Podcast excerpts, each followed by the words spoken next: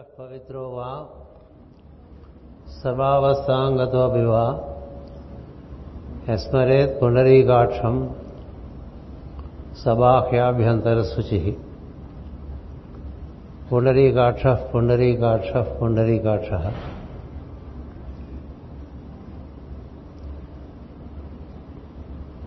పుండరీకాక్షుని స్మరణ చేత లోపల బయట పవిత్రీకరింపబడి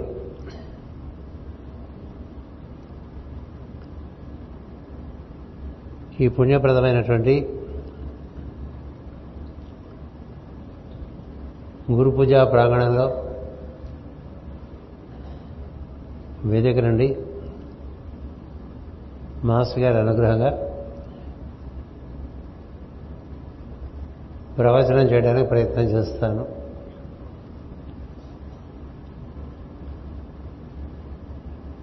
శుభకృత నామ సంవత్సరం.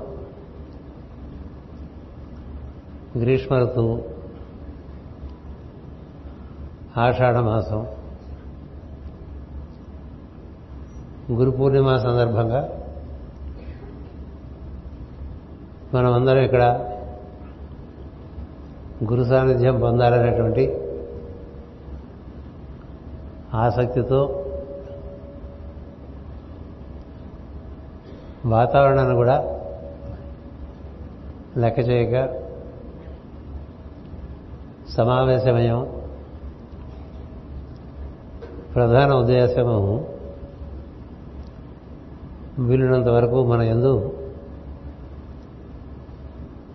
గురు సాన్నిధ్యాన్ని పరిపూర్ణం చేసుకుని గురువే శిష్యుడిగా శిష్యుడే గురువుగా అభినవభావ సంబంధం కలిగి అంటే ఈయన ఆయన అని అనిపించాలన్నమాట ఆయన ఈయనేమో అనిపించాలి. అది గురుశిష్ట సాంప్రదాయం. దానికి ఇది కట్టేసి. దానికి సద్గురు ఎప్పుడు సంసిద్ధుడే. సమస్య అనుసరించే శిష్యునిలో ఉంటుంది. అతను అమెరికాలో ఉంటుంది. ఆ అమెరికాను మనం పొందాలని గురువేను మన నుండి సమస్తము ఇచ్చా జ్ఞాన క్రియశక్తుల్ని వ్యక్తం చేస్తూ లోక కళ్యాణం కోసం మన జీవితం సమర్పింపబడాలని ఇలా అనేక అనేక ఉత్తమోత్తమైన ఆశయాలతో గురు శిష్య సాంప్రదాయం అనాదిగా వస్తున్నది. వాళ్ళ కొత్తగా మొదలుపెట్టింది కాదు సృష్టి ప్రారంభం నుంచి కూడా గురు శిష్య సాంప్రదాయం ఉంది. అది మనకి గ్రంథాల్లో కనిపిస్తూ ఉంటుంది. వివరాల్లోకి వీలు పడి వీలు వెంబడి వెళ్తాం. తెలియవలసింది ఏంటంటే సద్గురు అంటే పరబ్రహ్మ స్వరూపం అని తెలియాలి. సద్గురువు పరబ్రహ్మ స్వరూపము. పరబ్రహ్మమే త్రిమూర్తి తత్వంగా క్రమంగా ఏర్పడతాడు. అతని నుండి కాలము సంకల్పము ప్రకృతి ఈ మూడు వ్యక్తమై అందులోంచి తానే చోటుగా వ్యక్తమై అక్కడి నుంచి క్రమంగా మహదహంకారమై అక్కడి నుంచి మూడు అహంకారాలుగా ఏర్పడి మూడు అహంకారాలకి అధినేతలుగా తానే ముగ్గురుగా ఏర్పడతాడు. తానే బ్రహ్మ తానే విష్ణువు తానే శివుడు. అదే చెప్తాం మనం. గురు బ్రహ్మ గురు విష్ణువు గురుర్దేవో మహేశ్వర. గురు సాక్షాత్ పరబ్రహ్మ. అది పరబ్రహ్మమే. పరబ్రహ్మమే ఇట్లా అవరోహణ క్రమంలో త్రిమూర్తి తత్వంగా ఏర్పడుతుంది. త్రిమూర్తి తత్వంగా ఏర్పడంగానే మనం దత్తాత్రేయుడు అంటాం. కదా. అందుకనే దిగి వచ్చిన మూర్తి అనమాట మూడు రకాలుగా. ఏమిటంటే అంటే జ్ఞానంగాను క్రియగాను. మన ఎందు ఇచ్చా జ్ఞాన క్రియలు ఉన్నాయి. మనకి ఇచ్చ ఉన్నది. మనకి జ్ఞానం ఉన్నది. మనం క్రియాశక్తులమే పనిచేస్తూ ఉంటాం. ఈ సృష్టి మొత్తాన్ని నడిపించేటువంటి వాడు కూడా ఆ మూడింటి ఆధారంగానే సృష్టి నిర్మాణం చేసి దానిని నిర్వర్తింపజేస్తున్నాడు. ఆయన మొత్తం సృష్టిని ఏ విధంగా నిర్మాణం చేశాడో ఆయన సంకల్పం ఏమిటి ఆ సంకల్పాన్ని నిర్వర్తించవలసిన జ్ఞానం ఏమిటి ఆ జ్ఞానాన్ని ఏ విధంగా నిర్వర్తించాడో అని తెలియటానికే మనం గ్రంథాలు చదువుకుంటూ ఉంటాం. శివ సంకల్పం ఎరిగి శ్రీ మహావిష్ణువు జ్ఞానంతో బ్రహ్మదేవునికి ఆదేశం ఇస్తుంటే బ్రహ్మదేవుడు క్రియాశక్తి ద్వారా సృష్టి నిర్మాణం చేస్తూ ఉంటాడని మనకి సాంప్రదాయం చెప్తూ ఉంటుంది. అంటే ఒకరిది సంకల్పం శివ సంకల్పం. దాన్ని నిర్వర్తించే జ్ఞానం. ఆ జ్ఞానాన్ని నిర్వర్తి ప్రకారం నిర్వర్తించేటువంటి క్రియాశక్తి. మూడు ఉంటే కానీ పని కాదు. త్రిమూర్తులు ఉంటే కానీ సృష్టి లేదన్నట్టు. మనలో కూడా సంకల్పము జ్ఞానము క్రియ మూడు ఉన్నాయి. ఈ మూడు ఎలాంటి నాణ్యత కలిగి ఉన్నాయి? ఆ మూడు ఎలాంటి నాణ్యత కలిగి ఉన్నాయి? చూసుకుంటే ఏనొక్కి దోవకి ఉండేంత వ్యత్యాసం ఉంటుంది. అందుచేత మనం కూడా వాళ్ళలాగానే ఆ సంకల్పమే ఎరిగి దాన్ని నిర్వర్తించే జ్ఞానం ఎరిగి దాన్ని నిర్వర్తించుకుంటూ ఉండటం అనేటువంటిది జీవులకు ఇచ్చినటువంటి ఉపాయం. అంటే ఎప్పుడో సృష్టి క్రీడ ప్రారంభమైంది. మనం వచ్చేసరికి క్రీడారంగానే సిద్ధంగా ఉంది. మనం అంతా క్రీడాకారులం అందులో దిగాం. అప్పటికే క్రీడకి నియమాలు నిబంధనలు నిబంధనలు ఏర్పడి ఉన్నాయి. ఒక క్రికెట్ మ్యాచ్ ఆడినా ఒక ఫుట్బాల్ మ్యాచ్ ఆడినా ఒక టెన్నిస్ మ్యాచ్ ఆడినా ఏ మ్యాచ్ మనం ఆడినా దానికి రూల్స్ ఉంటాయి. అలా ఆడుకుంటే అది అనుభూతి ఇస్తుంది ఆనందాన్ని ఇస్తుంది కీర్తి ఇస్తుంది ప్రతిష్ట ఇస్తుంది. అలా కాకుండా ఇంకొక రకంగా ఆడామనుకోండి అక్కడ ఇక్కడ దెబ్బలు తగులుతూ ఉంటాయి. కొంత మనకి అప్రతిష్ట వస్తూ ఉంటుంది. కీర్తి పోతూ ఉంటుంది. కింద పడుతూ ఉంటాం మీద పడుతూ ఉంటాం. ఎందుకు ఇలా జరుగుతుందంటే దివ్య సంకల్పం పెరిగి దివ్య జ్ఞానం కలిగి ఆ రెండింటికి అనుబంధంగా క్రియ నిర్వర్తించుకోకపోవటం వల్ల. అందువల్ల లోకంలో జీవులకు ఎప్పుడు ఏదో ఘర్షణ ఉంటుంది. ఏదో ఒక ఘర్షణ ఉంటుంది. అన్ని లోకాల్లో కూడా ఈ ఇచ్ఛా జ్ఞాన క్రియాశక్తుల్ని ఎవరు ఎరిగి నిర్వర్తించుకుంటారో వారికి ఈ లోకం ఏదైనా ఘర్షణ ఉండదు. అది ఏ లోకమైనా కావచ్చు. ఈ మూడిటి గురించి తెలియక ఎంత ఉత్తమ లోకంలో ఉన్నా సుఖం లేదు. ఎంత తలములు. అంటే భూమి లోపల ఉండేటువంటి లోకములు తలములు అంటాం. వాటి ఎందున్నా సుఖం లేదు ఎక్కడున్నా సుఖం లేదు. ఇప్పుడు నా బొట్టు వాడున్నాడు అనుకోండి మీరు ఎన్ని రకాలుగా ఏర్పాటు చేస్తున్నారు నాకు? ఎందుకని సుఖంగా ఉండాలని కదా? సరే సుఖంగా ఉండే బుద్ధి నాలో లేకపోతే మీరు ఎన్ని రకాలుగా సదుపాయాలు చేసినా సౌకర్యాలు చేసినా ఏడు మొహం పెట్టుకునే కనిపిస్తూ ఉంటారు. అంతే కదా? ఎందుచేత నాలో సుఖం లేదు. నాలో సుఖం ఉందనుకోండి పరిస్థితులు ఎలా ఉన్నా కూడా మనం సుఖంగానే ఉండి ఇతరులకు సుఖాన్ని ఇవ్వచ్చు. ఈ తేడా ఎక్కడి నుంచి వస్తుందంటే ఈ సృష్టి అంతా గుణమయంగా ఉంది. ఈ గుణమయమైనటువంటి సృష్టిలో దైవం ఎలా ప్రవర్తించి నేనంతా అద్భుతంగా నిర్వర్తిస్తున్నాడు ఈ భూమి కానీ ఇతర గ్రహములు కానీ ఈ సూర్యమండలము కానీ గుంపుల సూర్యమండలాలు కానీ ఈ నక్షత్ర మండలాలు కానీ ఈ సూర్యచంద్రుడి యొక్క గమనం కానీ ఇవన్నీ గమనిస్తే అత్యద్భుతంగా ఉంటాయి. ఒక క్రమంలో ఉంటాయి. అవగాహన చేసుకుంటే అమితమైనటువంటి ఆనందం కలుగుతూ ఉంటుంది. ఇంత అద్భుతంగా నిర్మాణం చేశారు. అలా చేసిన దాంట్లో మనం ప్రవేశపెట్టారు. ప్రవేశపెట్టిన ఉద్యానవనమే మన అందరినీ దాన్ని మనం అడవిగా చేసుకుంటూ ఉంటాం.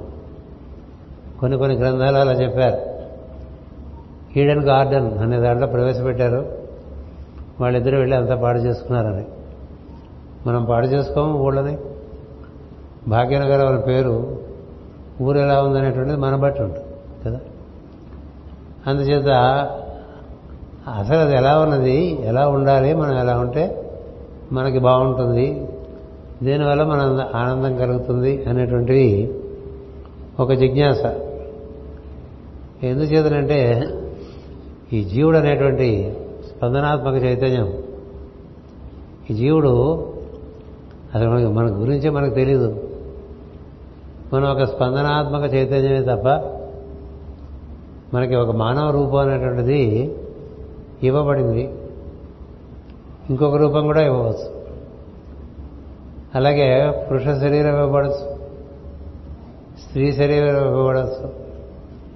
శరీరం ఏదైనా అందులో ఉండేటటువంటి జీవుడు చైతన్య స్వరూపుడు స్పందనాత్మకుడై ఉంటాడు. మన గురించి మనకు అవగాహన అది ఉండాలి ముందు. నేను స్పందనాత్మక చైతన్య స్వరూపము. నేను జ్యోతి స్వరూపము. నేను స్వయం ప్రకాశకుని ఈ శరీరం అనేటువంటి మానవ శరీరం అనేటువంటి ఒక ప్రకృతి ఏర్పడినటువంటి ఆవరణలతో కూడినటువంటి ఒక దేహంలో నేను ఉన్నాను. నేను ఇందుండి ఈ ప్రపంచాన్ని అనుభూతి చెందడానికి వచ్చాను. దాన్ని ఎలా అనుభూతి చెందాలి అంటే దీన్ని ఎలా వాడాలో తెలియాలి. తెలుసుకుంటే ఆనందం తిరిగిపోతే ఆనందం. ఆనందం కోసం అన్వేషించడంలో మానవుడు అనేక అనేక ప్రయత్నములు చేసి చివరికి సత్యము ధర్మము వాటిని అనుసరించే విధానము. అటు పైన తనను తాను తెలుసుకోవడానికి అష్టాంగ యోగము భగవద్గీత ఇలాంటివన్నీ తీసుకొచ్చుకున్నాడు. వాటి మన మీద మనం చక్కగా ప్రయోగం చేసుకుంటూ ఉంటే మనలో ఉండేటువంటి గుణములు మనలో మనలో ఉండేటువంటి పంచ భూతములు పంచ ప్రాణములు పంచ కర్మేంద్రియములు పంచ జ్ఞానేంద్రియములు ఇవన్నీ ఒక పద్ధతిలో పనిచేస్తున్నాయి అనుకోండి. అప్పుడు సక్రమంగా అన్ని పనిచేస్తున్నప్పుడు ఈ శరీరంలో పొందినంత అనుభూతి కేవలం దైవము మాత్రమే పొందగలడు. అది దీని అద్భుతం. మానవ శరీరంలో పొందగలిగిన అనుభూతి దేవతలు పొందలేరు. మానవ శరీరంలో పొందగలిగిన అనుభూతి ఇతర లోకాల్లో ఎవరూ పొందలేరు. అందుకనే మీరు పురాణ కథలు అవి చూసుకుంటూ ఉంటే దేవతలు కూడా కోరి మానవ దేహం ధరించిన కథలు ఉంటాయి. ఎందుచేతంటే మానవ శరీరంలో ఉంటే ఏడు లోకాల్లో ఉండేటువంటి దివ్యత్వాన్ని అనుభూతి చెందవచ్చు. అలాంటి మానవ శరీరాన్ని మనకిచ్చారు. దాన్ని మనం సద్వినియోగం చేసుకోవడానికి విద్యలు ఉన్నాయి. ఆ విద్యలు ఏర్పడడానికి దైవమే గురువుగా దిగి వచ్చాడు. ఆది గురువు మహాదేవుడు పరమేశ్వరుడు. ఆయన ఎప్పుడు సనక సనందనది నలుగురు కుమారులకి బోధ చేస్తూనే ఉంటాడు కదా? అలాగే నారద మహర్షి పద్నాలుగు లోకాలను తిరుగుతూ అందరికీ బోధ చేస్తూ ఉంటాడు. పద్నాలుగు లోకాలు.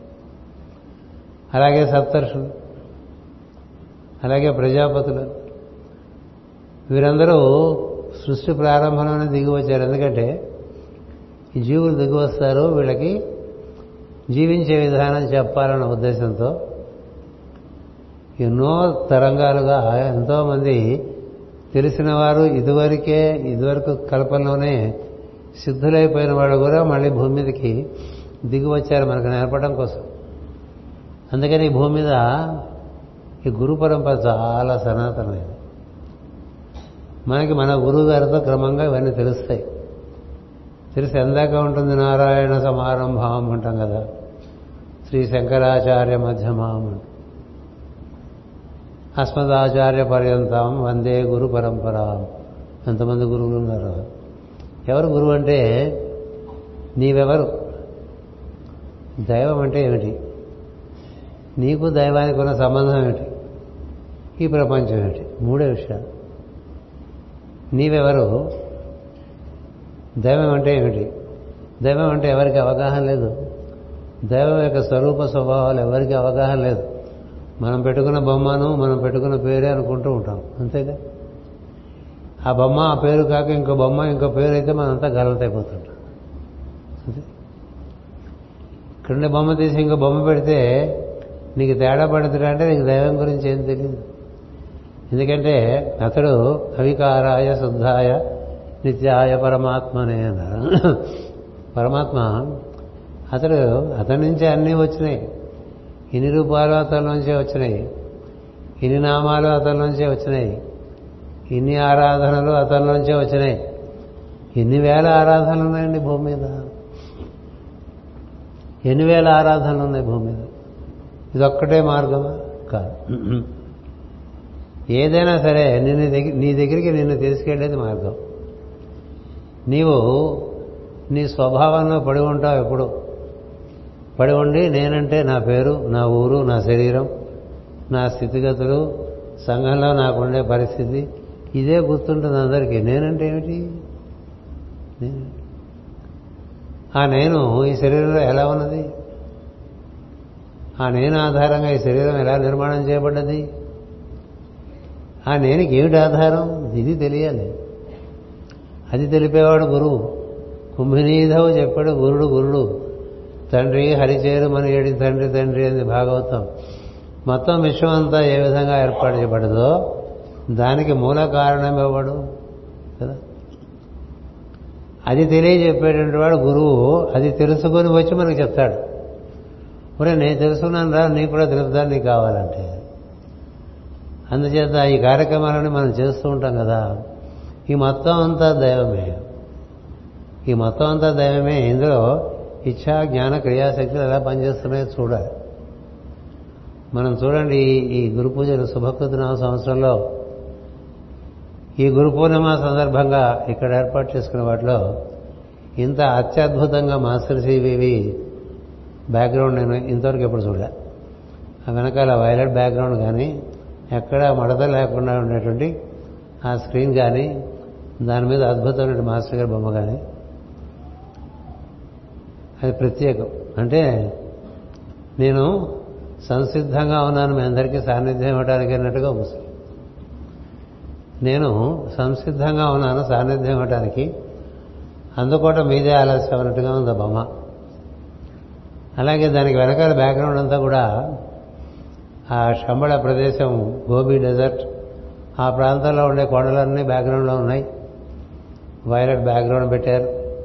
కింద మీరు చూసారో లేదో వరుసగా అన్ని శంబళ చిత్రపటాలని చాలా శ్రద్ధ భక్తులతో ఏర్పాటు చేశారు. సభ ఎప్పుడు కూడా ఈ హర్యానా భవనం మనకి మాస్టర్ ఏర్పాటు చేశారన్నట్లుగా చాలా కాంతివంతంగానూ కళగానూ ఉంటుంది. ఇలాంటి ప్రాంగణం ఇంకో చోట మనకు కనబడదు. ఒక్కొక్క చోట ఒక్కొక్క రకంగా వైభవం కనిపిస్తుంది. ఈ వైభవం వేరు. ఇది చాలా అందంగా తయారు చేశారు. ఎంతో ఉత్సాహంతో ఈ వాతావరణాన్ని కూడా ధిక్కరించి ఇవన్నీ ఇంత చక్కగా ఏర్పాటు చేశారు కదా. దాన్ని శ్రద్ధ అంటారు. ఆ శ్రద్ధ లేదనుకోండి ఈ అనుభూతి రాదు. ఇప్పుడు మనం గబగబగబగా అలా వచ్చేసి మనకు మన కుర్చీలో మనం కూర్చుని ఆదుర్దాగా అలాగే భోజనానికి ఆదుర్దాగా వెళ్ళిపోయి గబగబా తినేసి మళ్ళీ మన రూమ్కి వెళ్ళిపోయి గబగబా అని గబగబా చేసేస్తున్నాం అనుకోండి ఏమన్నాను ప్రతి చిన్న విషయాన్ని అనుభూతి చెందడం అనేటువంటి ఉంది. అనుభూతి చెందితే ఆ జీవితం సఫలం. అనుభూతి చెందని జీవితం వ్యర్థం. అది నిన్నే చెప్పాను ఆదివారం క్లాసులో. దక్ష ప్రజాపతి నారాయణ ప్రశంసిస్తూ నిన్ను అనుభూతి చెందని జీవితం వ్యర్థం కదా అంట నిన్ను అనుభూతి చెందడం అంటే దైవాన్ని అనుభూతి చెందడం అనేది అనుక్షణం జరుగుతూ ఉంటుంది. ఎందుకంటే మనం ప్రతిస్పందించేదే దైవంతో. మనం ప్రతిస్పందించేదే దైవంతో. దైవం లేకపోతే మనం లేము అంతేకాదు మనలో ప్రతిస్పందన కూడా దైవమే. ఏం గుర్తించావు? నీలో స్పందన దైవంగా గుర్తించావా? నీ ఎదుటివారిలో స్పందన దైవంగా గుర్తించావా? అన్ని చోట్ల నేను ఆ విధంగా వ్యాప్తి చెంది ఉన్నప్పుడు కూడా నన్ను నువ్వు దర్శించలేదనుకో ఆ క్షణం వ్యర్థమైపోయినట్టేగా? పరిపూర్ణమైన అనుభూతి ఇవ్వటానికి మాకు ఈ శరీరాలు ఇచ్చావు నువ్వు. పరిపూర్ణమైనటువంటి అనుభూతి చెందడానికి మానవ శరీరాలు ఇచ్చారు. అది గుర్తుపెట్టుకోండి. అన్ని శరీరాలు కాదు. ఇప్పుడు జంతువులకి శరీరాలు ఉన్నాయి. ఇంత అనుభూతి పొందలేవు అవి. దేవతలకి శరీరాలు ఉన్నాయి. ఇంత అనుభూతి పొందలేవు. ఎందుకంటే వారు భౌతికంలోకి దిగలేరు. మనం భౌతికంలో ఉండగలం అతీతంగా ఉండగలం పాతాళాలో కూడా వెళ్ళిపోగలం మానవుని యొక్క ప్రజ్ఞ నర ప్రజ్ఞ అవటం చేత అది నశింపని ప్రజ్ఞ అవటం చేత అది నారాయణ నుంచి సరాసరి దిగి రావటం చేత తండ్రికి ఎలాంటి లక్షణాలు ఉన్నాయో కొడుకు కూడా అలాంటి లక్షణాలు ఇచ్చాడు మహానుభావుడు. అదే కదా మనం ఉంటాం ఒక కుమారుని చూస్తే మీ నాన్నగారులాగానే ఉన్నావయ్యా నీ ప్రవర్తన నువ్వు అని చెప్తూ ఉంటారు కదా. తండ్రితో పోలుస్తారు. అలాగే నరుడు నారాయణ నుంచి దిగివచ్చినటువంటి వాడే దిగివచ్చినటువంటి వాడికి తాను నారాయణ యొక్క అంశ అని గుర్తున్నాడు తన ఎందు సమస్తము నారాయణ ఏర్పరిచాడు. మూడు గుణములు ఏర్పరిచాడు పంచభూతములు ఏర్పరిచాడు సంకల్పం ఇచ్చాడు జ్ఞానం ఇచ్చాడు క్రియ ఇచ్చాడు అన్ని కేంద్రములు ఆ ప్రజ్ఞా కేంద్రములు దేహం నిండా పంచాడు.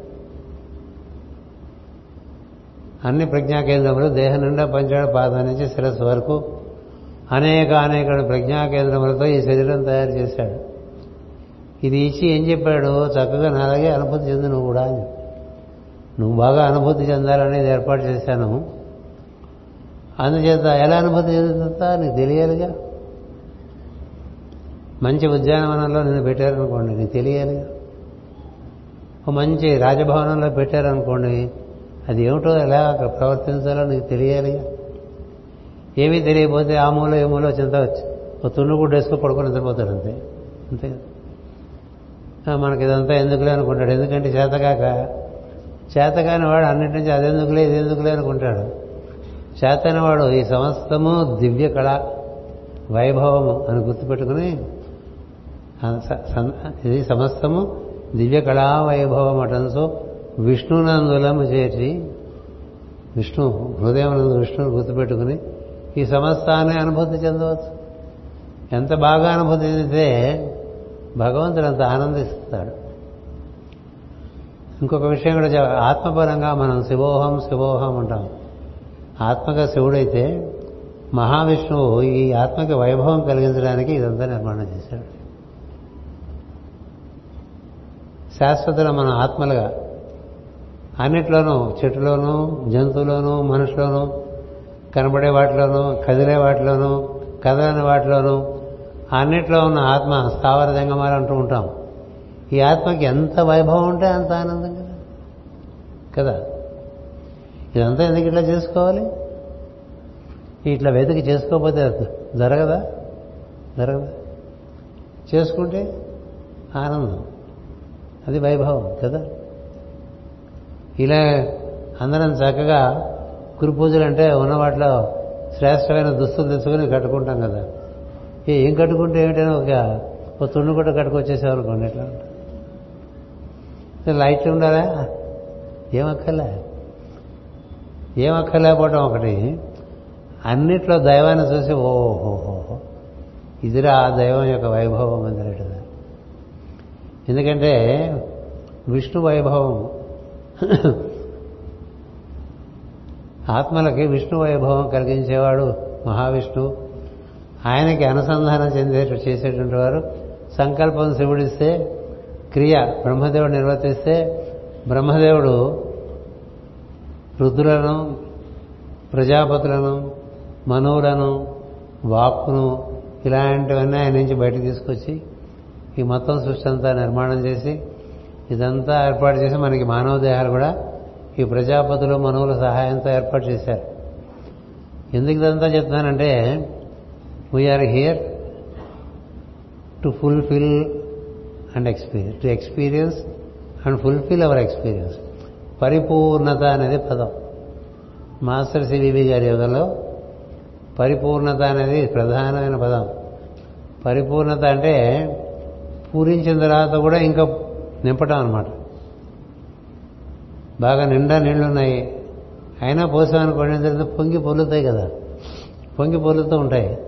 పొంగి పొర్లేట్లుగా ఉండాలి రా జీవితంలో ఆనందం ఉంటుంది అలాంటి ఆనందం మీ అందరికీ ఇవ్వటానికే యోగం అంతా అని. ఎప్పుడు యోగం చెప్పినా? అది శ్రీకృష్ణుడు కావచ్చు లేదా జనకుడు కావచ్చు లేకపోతే లే- లేదా భగవద్గీత కావచ్చు లేదా పతంజలి మహర్షి చెప్పింది కావచ్చు. అందరు చెప్పేది ఒకటే నిన్ను నీవు ఎరిగి దైవమును ఎరిగి ఈ ప్రపంచమును ఎరిగి ఇందులో నువ్వు పరిపూర్ణంగా అనుభూతి చెందు. అప్పుడు నువ్వు ఈ శరీరం ధరించిన ధరించినందుకు నీకు సార్థకత అని చెప్పి. సార్థకత.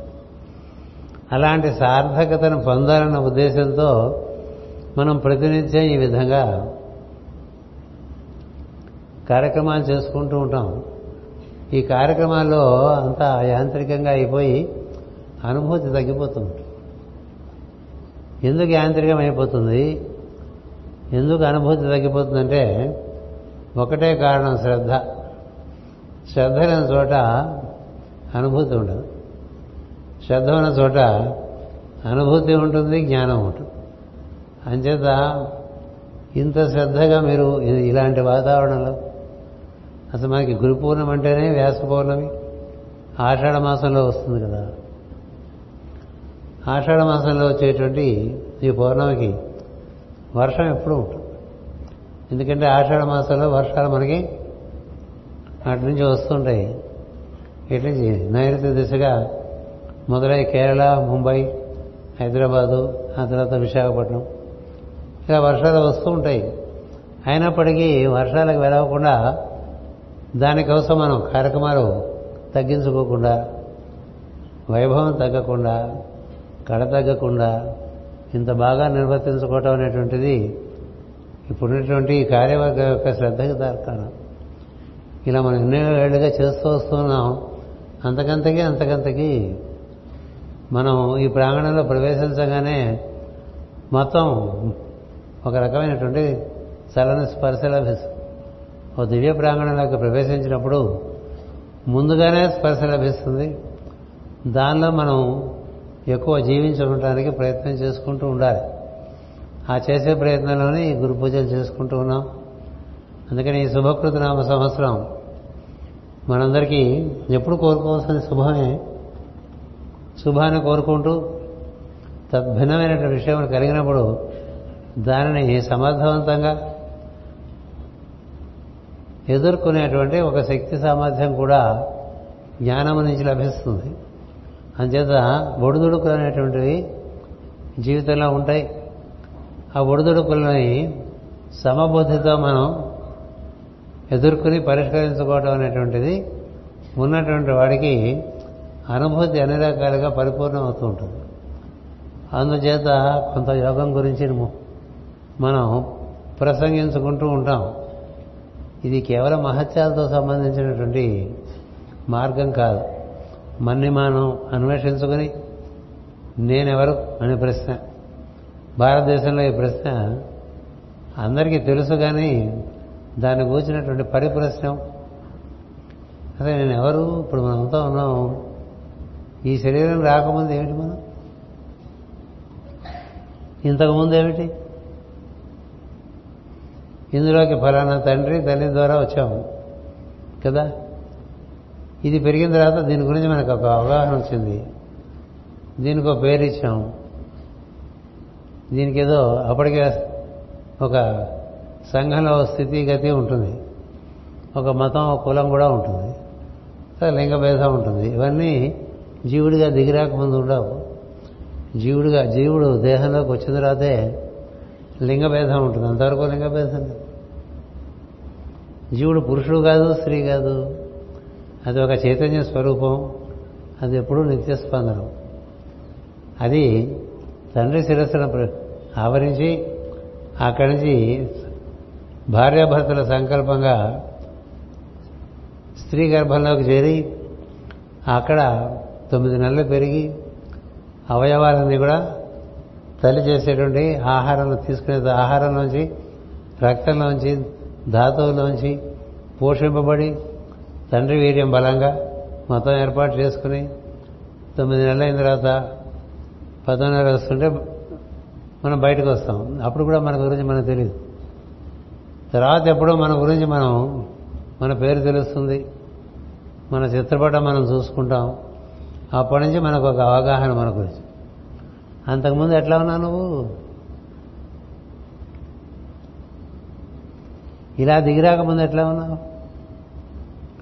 ఎన్నడూ ఆ ప్రశ్న వేసుకోం కదా. నిజానికి మార్గానికి అవే ముఖ్యం. కశ్యత్వం వా కుత ఆయాత తత్వం చింతయ వారం వార భజగోవిందం భజగోవిందం గోవిందం భజ మూఢమతే అన్నారు. ఎక్కడి నుంచి వచ్చేవారా నువ్వు అంటే? చెప్పండి. తెలియదు ఎక్కడికి వెళ్తున్నా? తెలియదు ఏం చేద్దామని వచ్చా? తెలియదు తెలుసా? అందరూ చేసేదే మనం చేస్తున్నాం. అందరూ ఇంద్రియాలు వాడారు. కొన్నాళ్ళు మనం ఇంద్రియాలు వాడాం. ఏదో వాళ్ళు స్కూళ్ళకి వెళ్ళారు మనం వెళ్ళాం. వాళ్ళు పెళ్ళిళ్ళు చేసుకున్నారు మనం చేసుకున్నాం. అందరూ పిల్లలు కన్నారు మనం కన్నాం. ఏమిటి మన ప్రత్యేకత? నీ గురించి ఏమిటి? మళ్ళీ ఇట్లాగే వస్తావు మళ్ళీ ఇట్లాగే వెళ్ళిపోతావు కదా? మనకు తెలిసిన శ్లోకాలు ఎవరికి తెలియవుగా? పునరపి జననం పునరపి మరణం. పునరపి జఠరే జననీ జఠరే శయనం. ఇహ సంసారే బహు దుస్తారే కృపయా పారే పాహిమురారే అంట బాగుంది. అసలు ప్రయత్నం ఏది? ప్రయత్నం ఏది? పొద్దున ప్రార్థన అంటే ఏం చేస్తుంటారు? ఏం చేస్తుంటారు? సరే నేనున్నానని గుర్తుండి? నేనున్నాను.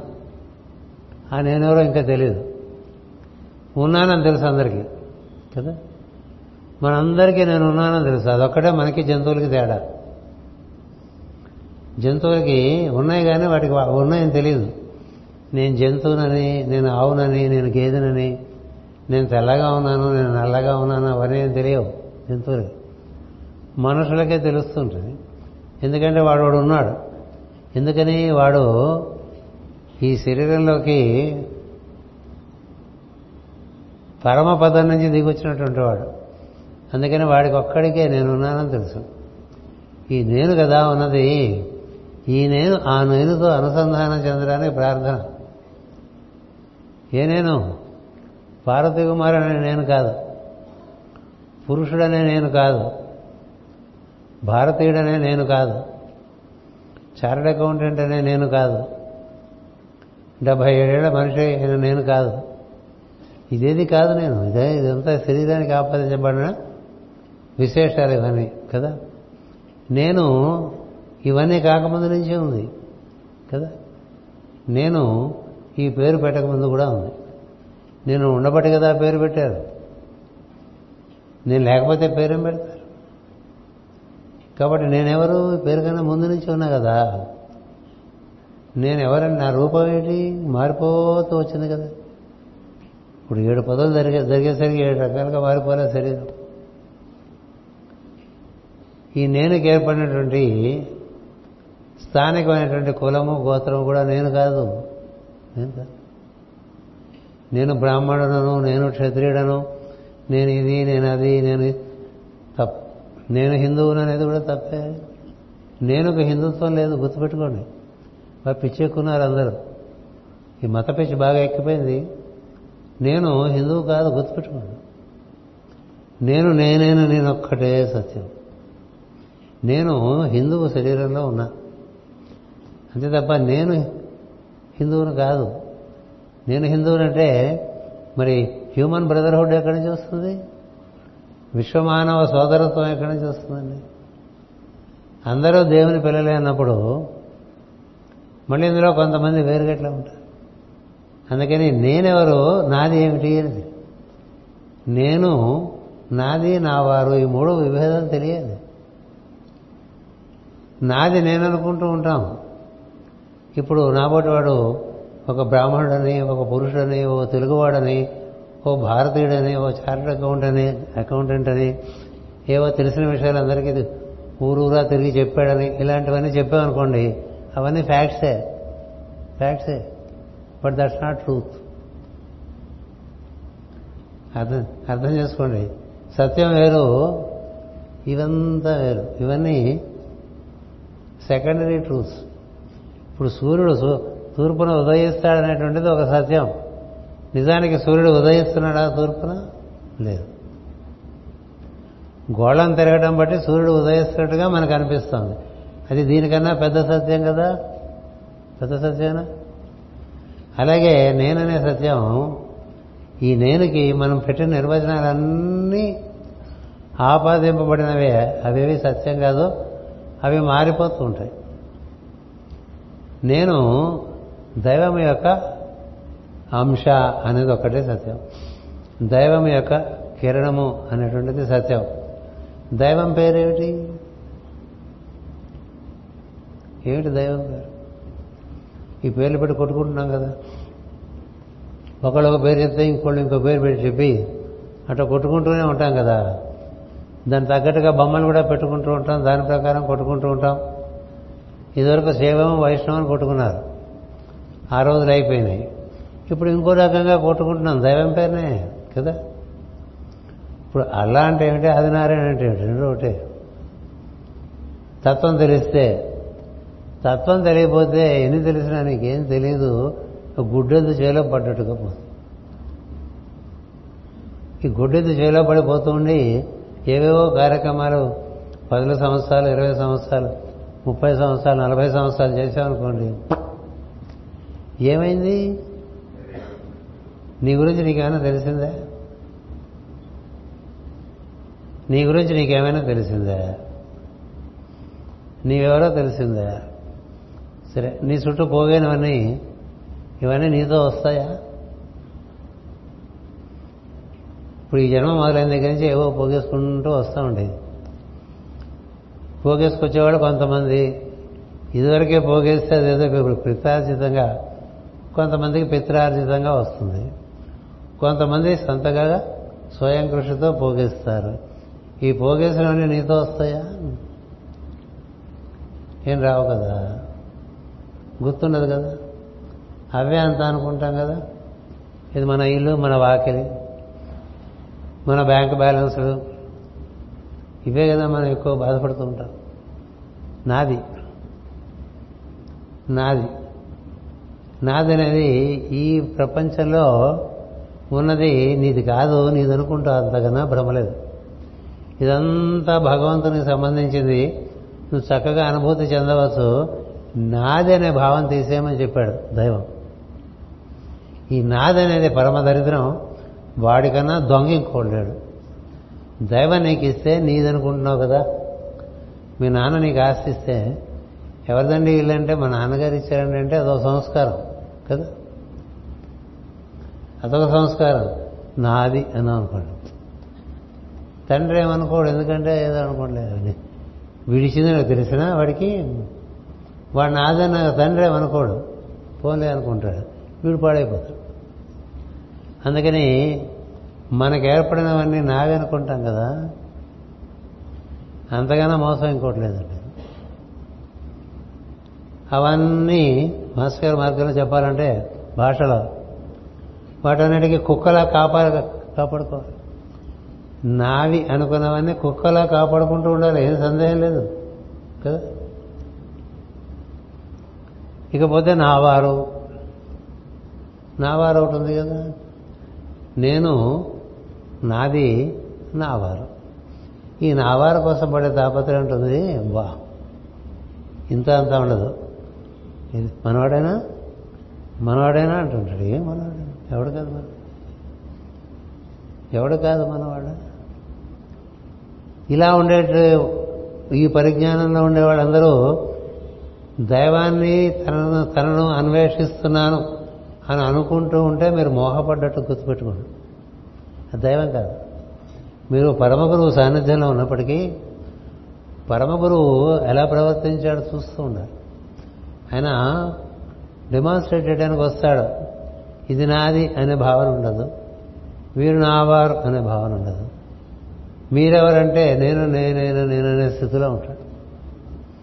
అంటే తాను దైవం యొక్క ప్రతినిధి ప్రతి జీవుడు మీరు పదిహేనో అధ్యాయం భగవద్గీత చూసుకుంటే మీరు చక్కగా గోచరిస్తుంది. అందరు మీరందరూ నా అంశాలేరా అని చెప్తాడు. అంచేత ఆయన అంశం అయినప్పుడు మనం ఆయన గురించి మర్చిపోయి మన గురించి మర్చిపోయి మనకు ఏర్పడిన వాటి గురించి మన చుట్టూ చేయని వాటివే గుర్తుపెట్టుకున్నాం అనుకోండి. అప్పుడు మనం పొందుతున్నదంతా కూడా జ్ఞానం అనిపించదు. ఏదో పోగేసుకుంటూ ఉంటారు నాలుగు వాక్యాలు. పది మంది దగ్గర మాట్లాడుతూ ఉంటారు. అలా చేసుకుంటూ పోతూ ఉంటాం. అది కాదు మార్గం ఇక్కడ. ఇక్కడ మనకి మార్గంలో మీరు ఎవరైనా అడిగారు సివివి గారు అడిగితే నేను సివివి అనద్దు. అనాలిగా. ఇప్పుడు మీరు ఎవరైనా అడిగితే మీ పేరు చెప్పరు. పొద్దున మా సోదరుడు సుబ్రహ్మణ్యం ఓ పది మందిని పిల్లల్ని పట్టుకొచ్చి అందరి చేత పేర్లు చెప్పించాడు. కదా? అవే వాళ్ళ పేర్లు. వాళ్ళు కూడా వాళ్ళ పేర్లనే నమ్ముతారుగా.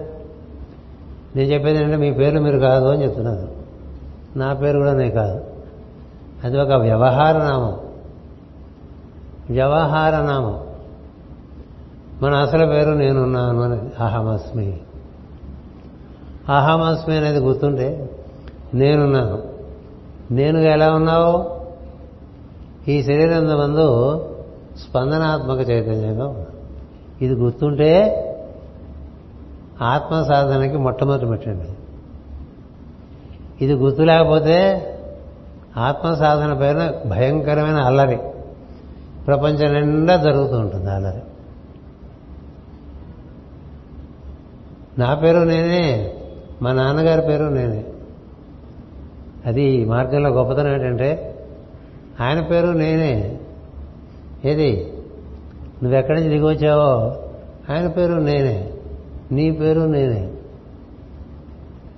అందుకని మనమందరం కూడా తలుపు కొట్టామంటే బయట నుంచి తలుపు కొట్టామనుకోండి ఇంటికి వచ్చి ఎవరు అంటే నేను అంటాం కదా? నేనే? ఉన్నది నేనే.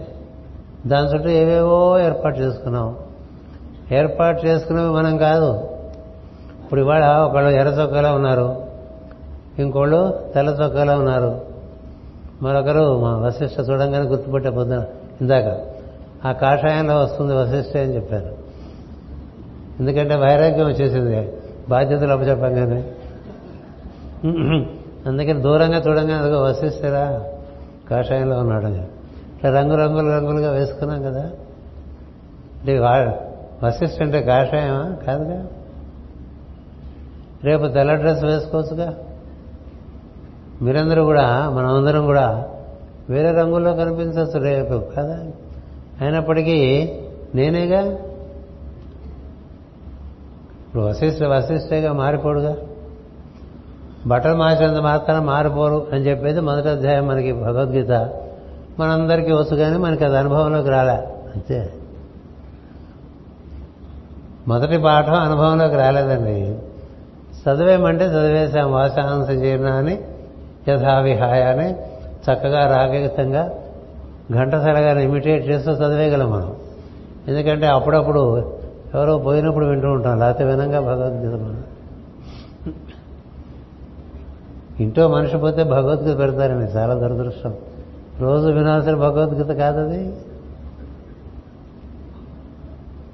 అంచేత ముందు మన శరీరమే మనం అనుకోవటం వల్ల మనకి ఏ జ్ఞానము అవ్వలేదనేది గుర్తు చేస్తున్నా. మన శరీరమే మనము అనుకోవటం అనేవాళ్ళు యోగములో ప్రవేశించినట్లు కాదు కాదు కాదు. ఒకటి. శరీరంలో నేను ఉన్నాను ఈ శరీరంలో ఉంటాను ఉండి అనుభూతి చెందుతాను దీనికి ఒక ప- కాల పరిమితి ఉంటుంది. ఆ పరిమితి అయిన తర్వాత ఇందులోంచి ఇంకో దాంట్లోకి వెళ్తాను అని తెలిసినవాడు తెలిసినవాడని రెండో అధ్యాయం భగవద్గీత చెప్తుంది. మరి ఆ పాఠం మనకి సత్యం కావాలిగా? సత్యం కావాలంటే ఈ శరీరమే నేను అనుకుంటే ఎట్లా? సరే శరీరం సంగతి తర్వాత వద్దాం ఈ శరీరంతో సంబంధం ఉన్న విషయాలన్నిటితోనూ మనం బాగా తుమ్మజిగిరిలాగా అతుక్కుపోయామండి ఇప్పుడు మనం ఫెవికాల్ అంటూ ఉంటాం కదా అన్నిటితో అతుక్కుపోయి ఈ శరీర సంబంధమైన విషయాలు అన్నిటితోనూ అతుక్కుపోయి అతుక్కుపోయి అతుక్కుపోయి. అతుకు అది ఉద్యోగం కావచ్చు వృత్తి కావచ్చు వ్యాపారం కావచ్చు వ్యవసాయం కావచ్చు ఏదో వ్యాపకం కావచ్చు సంఘంలో. అతుకుపోయాంగా? అతుకుపోయాంగా. అదే అరంధిగా బతుకుతూ చనిపోయిన వారు చాలామంది. అంట అదొక బాధ. ఈషణ త్రయాలని చెప్తారు అలాగే భార్య పిల్లలు అంటూ ఉంటాం కదా వాళ్ళు ఉంటారు భర్త పిల్లలు అని. మన బాధ కాదేంటి వాళ్ళకి. పుస్తకాలు రాసిన వాళ్ళంతా మగవాళ్ళు అవటం వల్ల భార్య బిడ్డలు అంటారండి. స్త్రీలు రాస్తే పుస్తకాలు భర్త బిడ్డలు ఉంటారు భర్త బరువు కదా భార్యకి. భార్యనా భరించేదే భర్తనా భరించేవాడే. బానే శబ్దంలోనే ఉంది అది అందుచేత ఒకరికొకరు బరువేగా ఒకరికొకరు పెన వేసుకుని ఉంటాం కదా. వాళ్ళిద్దరిలోంచి పుట్టుకొచ్చేవాళ్ళు ఇంకా ఇద్దరు ఉంటారు కదా. వీళ్ళందరితో ముప్పై నలభై ఏళ్ళ జీవితం అలా తాకట్టు పెట్టేస్తాంగా? తాకటేగా వృత్తి ఉద్యోగం వ్యాపారం వ్యవసాయం వీటికి తాకట్టు. ఈ భార్య పిల్లలు వీళ్ళందరితో తాకట్టు. అయిపోయింది. కదా? ఇంకా వాళ్ళ గురించి తాపత్రయం. పెట్టాలిగా అందరికీ? ధనేషణ. ధారేషణ ధనేషణ పుత్రేషణ అని ఎలా సంపాదించాలి ఇది అక్కడి నుంచి అడ్డమైన దారులు.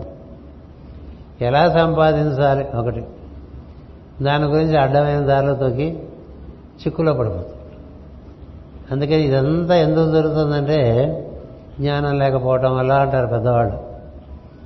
పెద్దవాళ్ళు ఏం చెప్తారంటే నేను నేను నేనైనా నేను నేను ఈ శరీరంలోకి దిగి వచ్చాను. నా చుట్టూ చేరినదంతా కూడా దైవీ సంపత్తి. భార్య పిల్లలుగా చూడకండి దైవీ సంపత్తి. స్నేహితులు దైవీ సంపత్తి. సోదరులు దైవీ సంపత్తి. సంఘంలో నీకుండే పరి- పరిచయాలు దైవీ సంపత్తి. ఉద్యోగం వృత్తి వ్యాపారం దైవం ఇచ్చాడు సరిగ్గా నిర్వర్తించుకోమని. దైవీపరంగా చూసామనుకోండి మనకి భగవద్గీతలో పదహారో అధ్యాయంలో చెప్తారు దైవాసుర సంపత్తి విభాగ యోగం అని. అలా ఆ పుస్తకం చదవకుండా తెలియదు గుర్తుపెట్టుకో. ఇలా ఉంటారు అసురులు ఇలా ఉంటారు దేవతలు అంటే మనకు నచ్చిన వాళ్ళందరూ అసురులాగానే కనిపిస్తారు కదా? నచ్చిన వాళ్ళందరూ ఇలా చేయి చూపించకూడదు కదా? అంటే వీళ్ళందరూ అనే కదా? నచ్చిన వాళ్ళందరూ ఇలా చూపిస్తారు. ఏదైనా నచ్చిన వాళ్ళు నచ్చిన వాళ్ళు రెండు దగ్గర మనకి కదా? నచ్చిన వాళ్ళు నచ్చిన వాళ్ళు రెండు తెగలు ఉంటారండి. ఈ రెండు తెగల్లోనూ వాడున్నాడు. ఏది? అసలు వాడు అందరిలోనూ ఉన్నాడు. నీ బట్టి నీకు చేరుతూ ఉంటారు. నీ బట్టి మనకు చేరుతూ ఉంటారు. మనకుండేటువంటి సంస్కారమును బట్టి మన చుట్టూ చేరేవారు ఉంటారు. సంపెంగ చెట్టు ఉందనుకోండి ఒక నాకుపాము చేరుతుంది. కదా? లేకపోతే అదేంటారు పందికొక్కు కూడా చేరచ్చు. కదా? మన ఇంట్లో చెట్టు దగ్గర పందికొక్కు చేరిందా? నాగుపాము చేరిందా? మన ఇంట్లో తులసి మొక్క పెరిగిందా? ఓ జిల్లెడు మొక్క పెరిగిందా? దేన్ని బట్టి? మనం వేయలేదుగా? వేసామా?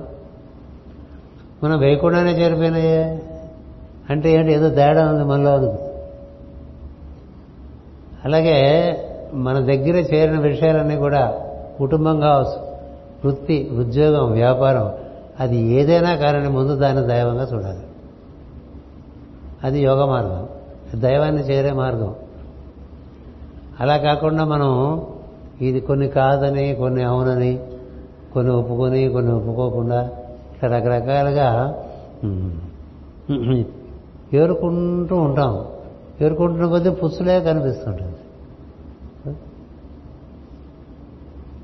ఏరుకోవటం అంటే అన్నింటిలోనూ అదే ఉందనుకునే వాడికి క్రమంగా అది దర్శనం అవటం మొదలు పెడుతుంది క్రమంగా.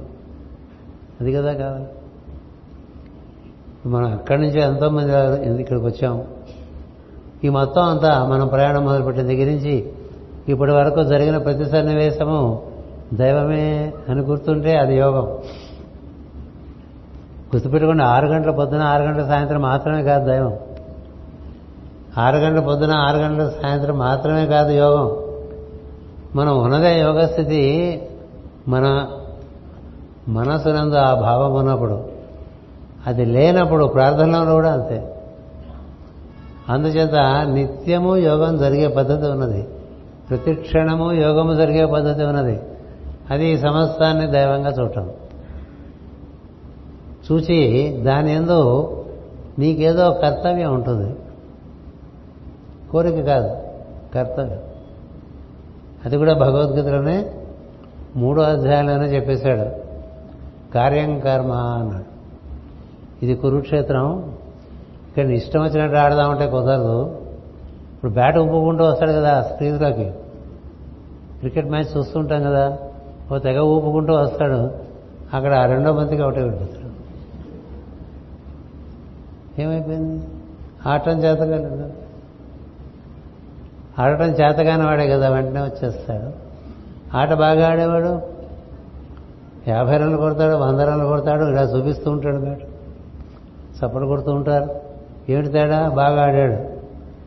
మనం బాగా ఆడటం అనేటువంటిది ప్రతినిత్యం ఈ మెలకుగా ఉన్న సమయంలో ఈ సృష్టి అనేటువంటి ప్రయోగశాలలో నీవు ఇతరులతో ఏ విధంగా ప్రవర్తిస్తున్నావు అనే దాంట్లో ఉంది. అది కాక వేరే ఏదో ఉందనుకున్నవాడు ఎప్పుడూ మోసపోయాడు. ఇది కాక వేరే ఏదో ఉందనుకున్నవాడు ఎప్పుడు మోసపోయాడు. అందుకని మీరెవరండి అని అడిగితే సివివి గారు నేను బ్రహ్మమును అన్నాడు. బ్రహ్మం అంటే? అంతటా నేను మిమ్మల్ని ఎలా చూడాలి చూడాలి మేమంటే అందరిలోనూ చూడని అందరిలో నన్ను చూడు. నిజమైనటువంటి పరతత్వం తెలిసినవాడు అదే చెప్తాడు. అందరిలోనూ నేనున్నాను. నన్ను అందరిలోనూ చూడు. కదా? మనం ఏం చేస్తాం? కొందరిలో చూస్తాం కొందరిలో చూడం. ఇష్టమైతే చూస్తాం ఇష్టం లేకపోతే చూడం. ఆయనేమో నిజమైనటువంటి సన్యాస స్థితి ఏమిటంటే భగవద్గీతలో కృష్ణుడు చెప్పాడు నా ద్వేష్టి నా కాంక్షతి అన్నాడు. నాకు ఇది కావాలనే రంధ లేదు నాకు ఇది వద్దు అనేటువంటి ద్వేషం లేదు. ఈ రెండు ఉండేటువంటి వాడు సమస్థితిలో ఉంటాడో వాడు సన్యాసి అన్నాడు. సమ్యక్ న్యాసము వాడి ఎందుకు జరుగుతుంది. సమ్యక్ న్యాసం అంటే ఏంటో తెలుసా? సన్యాసం అంటే ఇందాక చెప్పినట్టు కాషాయ బట్టలు కాదు. నీ లోపల ఉండేటువంటి ఉచ్ఛ్వాస నిశ్వాసలు కానీ స్పందనం కానీ చక్కని గీతంలాగా అలా సాగుతూ ఉంటుందని దాన్ని మందరుగానో ఉంటారు. దానిని వేణుగానో ఉంటారు. దానిని కృష్ణుడు యమునా నది తీరంలో వినియోగిస్తే చుట్టుపక్కల ప్రాంతాల్లో ఉండేవాళ్ళందరూ చేరిపోయేవాళ్ళు. చెట్టు పుట్ట పక్షి జంతువు అన్నీ కూడా ఒక తన్మయ స్థితిలోకి వెళ్ళిపోయే ఆయన సన్యాసంలో. ఆయన న్యాసంలో ఉండేది.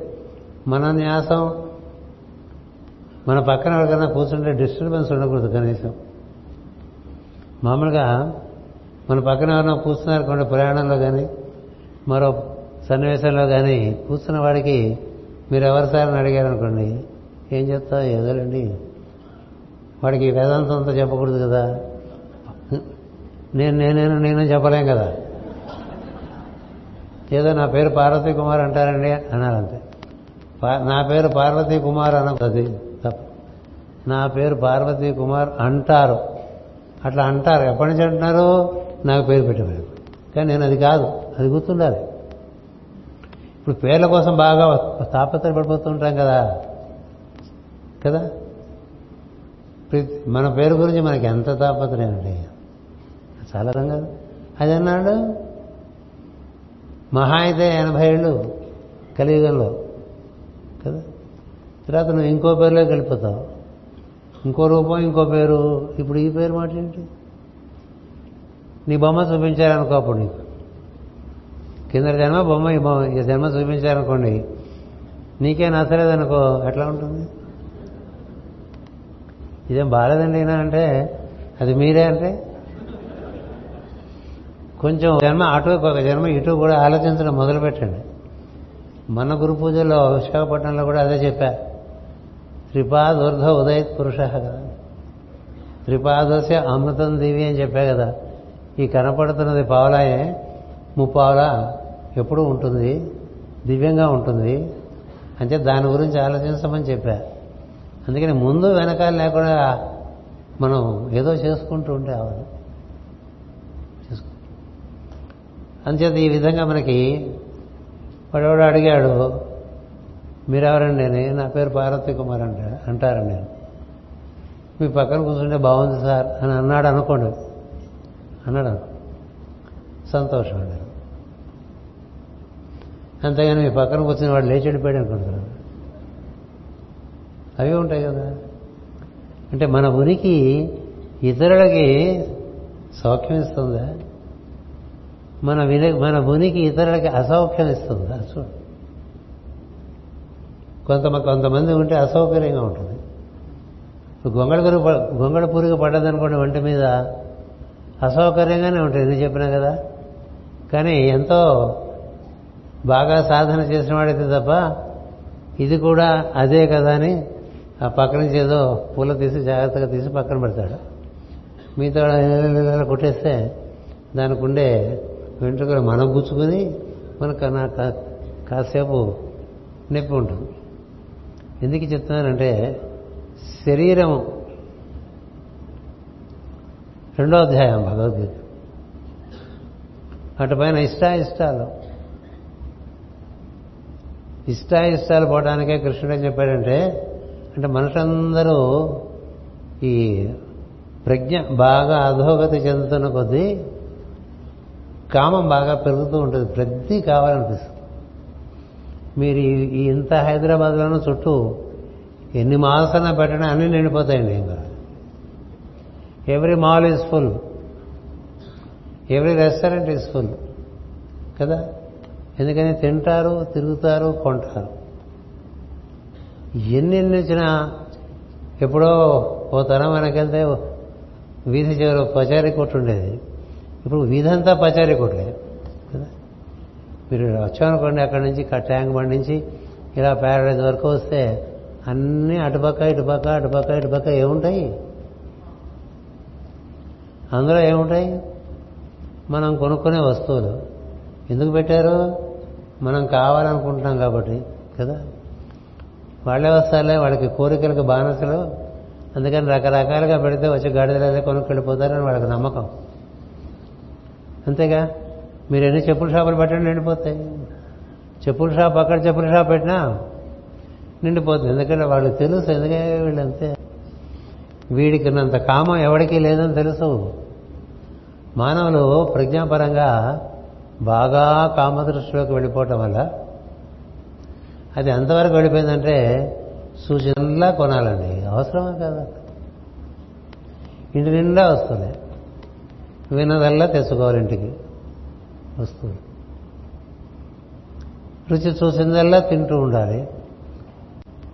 బాగా నదరకుండా ఉండి ముట్టుకుంటే బాగుండేవి మంచి మంచి వస్తువులు కావాలి. కదా కన్ను ముక్కు చెవి నాలుక చర్మం ఏవేవి కావాలి కావాలి కావాలి కావాలని చెప్తూ ఉంటాయి కదా. అవన్నీ తెచ్చింట్లో పడేసుకుంటావు అనుభవించవు. మీ ఇంట్లో మీ వస్తువులు మీరు అనుభవించేది తక్కువ వాటిని తుడుచుకునేదే ఎక్కువ. ఏమనుభవిస్తున్నారు?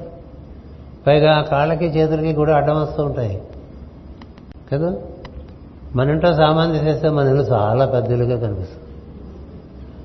మీరు ఒక్కసారి మీ ఇంట్లో సామానంతా తీసి రోడ్డు మీద పెట్టండి మీ ఇల్లు ఎంత పెద్దదో అనిపిస్తుంది.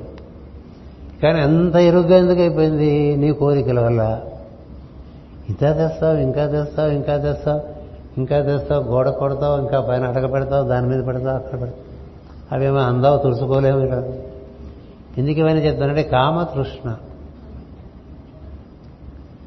ఈ ప్రపంచంలో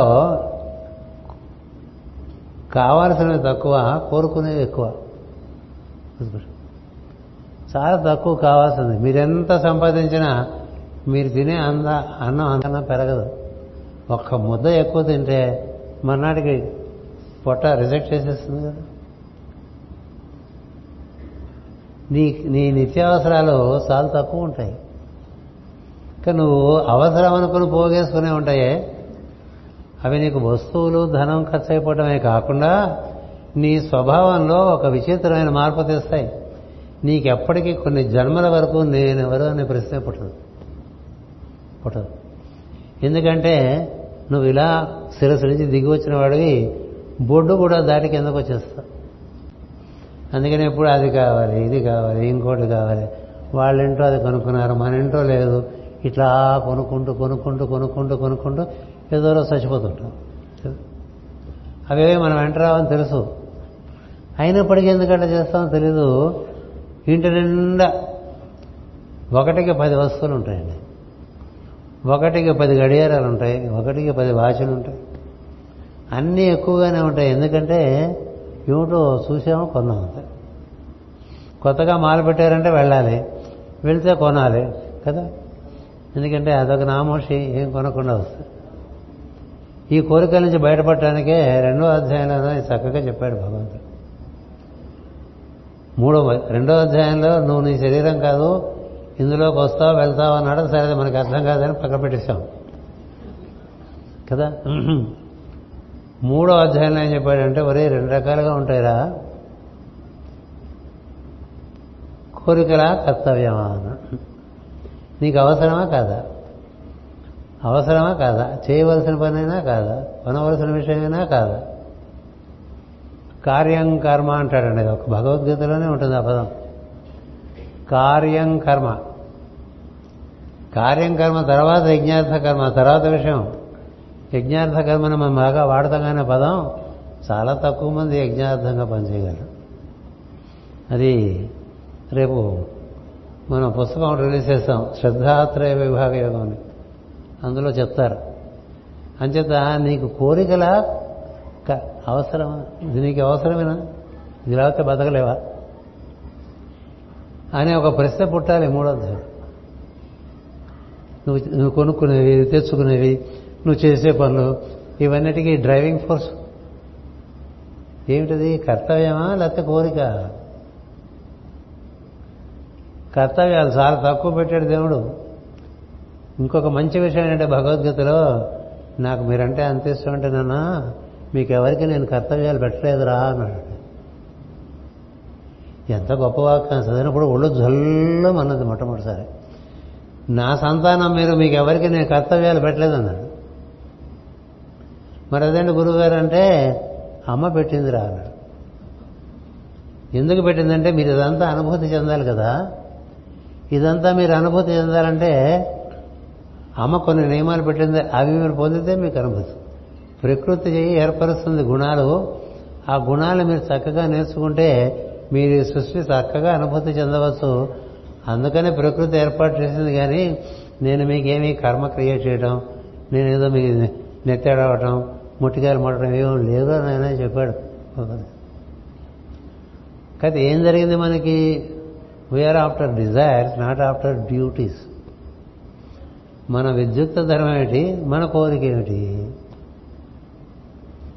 ఈ కోరికలే విద్యుత్ ధర్మాలుగా అయిపోతుంటాయి. ఇప్పుడు మా ఊళ్ళో కొంతమంది వారానికి ఒక్కసారైనా బీచ్కి వెళ్ళకపోతే ఎట్లా అనుకుంటారు? అది కర్తవ్యంగా భావిస్తారు. ఏది? విశాఖపట్నంలో సముద్రం ఉంది కదా. మరి వారానికి ఒక్కసారైనా బీచ్కి వెళ్ళకపోతే ఎట్లా? అనేది కర్తవ్యంగా చేసుకున్న వాళ్ళు కొన్ని వేలాది మంది బీచ్లో ఉంటారండి సార్. ఎందుకు బీచ్కి వచ్చారు ఎందుకు వచ్చారు ప్రశ్నే ఉండదు. ప్రయోజనమే ఉండదు. అసలు వెళ్ళొద్దని నేను అంటారా నేను అనేది ఏంటంటే ఒక ఫిల్టర్ ఉండాలి. ఇది కర్తవ్యమా? ఇది కోరిక. ఏ ఫిల్టర్ లేకపోతే? ఫిల్టర్ వేసిన కాఫీను ఫిల్టర్ వేసిన కాఫీకి తేడా లేదు? ఇది అంతే. ఫిల్టర్ వేసుకున్నారనుకోండి ఈ కాఫీ బాగుంది. కర్తవ్యమే నిర్వర్తిస్తున్నారు. అప్పుడు జీవితం వ్యర్థము కాకుండుట అనే ఒక స్థితి వస్తుంది. ఎంత పెద్ద విషయం? లేకపోతే జీవితం వ్యర్థమైపోతూ ఉంటుంది. ఎంత ఇచ్చాడు జీవితం? కలియుగంలో వందేళ్ళు అన్నారు. కానీ దాన్ని అడ్జస్ట్మెంట్ ఇచ్చారు. ఎనభై నాలుగేళ్ళని. అదే పూర్ణాయుద్ధాయం అన్నారు. ఎనభై ఒక్కేళ్ళకే సహస్ర పూర్ణచంద్ర దర్శనం అన్నారు. ఏదో ఎనభై ఒక్కేళ్ళకి సర్దేశారు మొత్తానికి. కదా? సో ఎనభై ఒకటిలో నువ్వు ఎంతకాలం వ్యర్థమైపోయింది? వ్యర్థం? బాల్యావస్థ? యవనావస్థ నువ్వు ప్రౌఢుడిగా విద్యాభ్యాసం అయిన దగ్గర నుంచి నీ జీవితం ఎలా నడిచింది? ఏ వ్యర్థం కాకుండా నడిచిందా? గొప్ప విషయం. అర్థవంతంగా నడిచిందా? గొప్ప విషయం. నీ ఉన్ముఖత్వం ఎలా ఉంది? ఊరికి అక్కడికి ఇక్కడికి అక్కడికి పని లేకుండా తిరిగిన వాళ్ళు అక్కడ ఇక్కడ పని లేకుండా వృధాగా సమయాన్ని భాషణలో వ్యర్థం చేసేటువంటి వాళ్ళు ఈ కాళ్ళ చేతులను అడ్డగోలుగా వాడినవాళ్ళు ఇంద్రియాలని అడగోలుగా వాడినవాళ్ళు కోటాను కోట్ల జీవులు ఉన్నారు మనం తిరుగుతూనే ఉంటాం ఎందుకురా అంటే వెళ్ళకపోతే ఎట్లాగండి అంటాడు. ఏమిటి వెళ్ళకపోతే ఎట్లా? మునిగిపోతుంది ఎక్కడెక్కడవో పాత సంబంధాలని తీసుకుని ఇప్పుడు వానప్రస్థంలో ఉండేవాడు తిరిగాడు అనుకోండి నీకు అవసరం అది అవసరం. లేని పనులు చేసుకుంటూ సమయం లేదంటూ ఉంటారు సాధనకి కదా? అంతేగా? టైం ఎక్కడ సార్ అంటాడు. ఎందుకు ఉండదు టైము? నువ్వు కనుక చక్కగా నీ సమయం యొక్క వినియోగం ఎలా ఉందో సమయ పాలన చూసుకుంటే చాలా తగలపెట్టిన సమయం ఉంటుంది. ఆ తగలపెట్టిన సమయాన్ని దీనికి వాడు? ఏం జరిగింది? కోరికలు తగ్గటం వల్ల నీ ఎకానమీ కూడా బాగుంటుంది. కదా? ఎకనామిక్స్ ఈజ్ మాకు డెఫినేషన్ ఉండేది చిన్నప్పుడు it's a balancing act between means and ends అని వీడి కోరికలకి వీడికి ఉండేటువంటి సంపదకి రెండింటినీ వాడు మాట మాటికే బ్యాలెన్స్ చేసుకుంటూ అప్పులు చేసుకుంటూ బతుకుతూ ఉంటాడు. కదా? Inflationary economy. ఎందుకు బాధ? సమయంగా బతికితే నీకున్న దాంట్లో నువ్వు హాయిగా బతకచ్చు. అప్పు అనేటువంటిది జీవితంలో. It's a secondary grade life. అప్పు చేయడం ఎందుకు అప్పు చేసే పరిస్థితి? అప్పు కల అంతేకాదు నీ దాంట్లో కొంత మిగుల్చుకుని ఇక్కడ సాయం చేయొచ్చు. అలా తయారవుతుంది. కోరికలు పట్టి పెరగకుండా ఉంటే తగ్గుతూ వస్తూ ఉంటాయి. అంతకంతకే అంతకంతకే అంతకంతకే అంతకంతకే పెరుగుతుంటే యోగం లేదు బాడలేదు కోరికల నుంచి కర్తవ్యంలోకి రావాలి. కర్తవ్యంలోకి వచ్చిన తర్వాత అప్పుడు ఆయన మూడో విషయం చెప్పాడు కర్మ విషయంలో. మన కోసం చేసుకుంటున్నావా ఇతరుల కోసం చేసుకుంటున్నావా? కేవలం నీ కోసమే ఆలోచిస్తున్నావా? అందరి కోసం ఆలోచించి పనిచేస్తున్నావా మన కోసమైతే అది స్వార్థం అవుతుంది కదా. ఇంకోళ్ళ కోసం కూడా అంటే అది కొంత యజ్ఞార్థం అవుతుంది. ఈ స్వార్థం నుంచి యజ్ఞార్థంలోకి వెళ్ళే లోపల ధర్మార్థం అని ఒకటి ఉంది. అందరూ యజ్ఞార్థం చేయలేరు. ఎందుకంటే ధర్మం తెలియని వాడు యజ్ఞం చేయడమేనా మొహం. ధర్మమే తెలియని వాడు నేను యజ్ఞార్థం చేస్తున్నాడంటే అది పక్కకి ఎక్కడైనా వెళ్ళి వెక్కి వెక్కి నవ్వుకోవాలి. ఎందుచేతంటే జీవితంలో ధర్మమే లేదు యజ్ఞం ధర్మం అంటే నీ అర్ధకామములు ధర్మానికే వినియోగపడుతూ ఉంటే నీ ఆలోచన నీ సంపాదన రెండు ధర్మానికే వినియోగపడుతూ ఉంటే అది ధర్మార్థ జీవనం అవుతుంది. అలాంటి వాడికి స్ఫూర్తి వస్తుంది. ఇంకొంచెం ఎదుటి వాళ్ళకి బాగా ఉండేట్టుగా చేద్దామని. అలా వచ్చినప్పుడు మనకి అది యజ్ఞార్థం. ఇలా మనకి క్రమక్రమ క్రమక్రమంగా చేస్తూ ఉంటాం కదా. ఈ చేస్తుంటే ఏం తెలుస్తుంది? బయట ఎట్లా నిర్వర్తించాలో నేర్చుకుంటాం అసలు ప్రశ్నకి సమాధానం? నేను? నేను? నాది నా వారు? ఈ కేటగిరీ ఏమైనా ఉందా? ఒకటి. ఈ నేను ఎక్కడి నుంచి వచ్చాడు? ఈ నేను ఎక్కడి నుంచి వచ్చాడండి? ఎప్పుడో వచ్చేసాడు. ఇక్కడ ఇట్లా గిరగిర గిరగిర గిరగిర మనమంతా ఈ భూమి మన కోసమే తయారు చేశారని చెప్తాయి గ్రంథాలు. అంటే కోటి ఎనభై లక్షల సంవత్సరాల నుంచి భూమి మీద ఉన్నామని చెప్తుంది మేడం లెవెల్స్కి ఎయిటీన్ మిలియన్ ఇయర్స్ అంటుంది ఆవిడ. అంటే కోటి ఎనభై లక్షల సంవత్సరాల నుంచి ఇక్కడ ఉన్నాం మనం. ఇవే పని చేసుకుంటున్నామండి.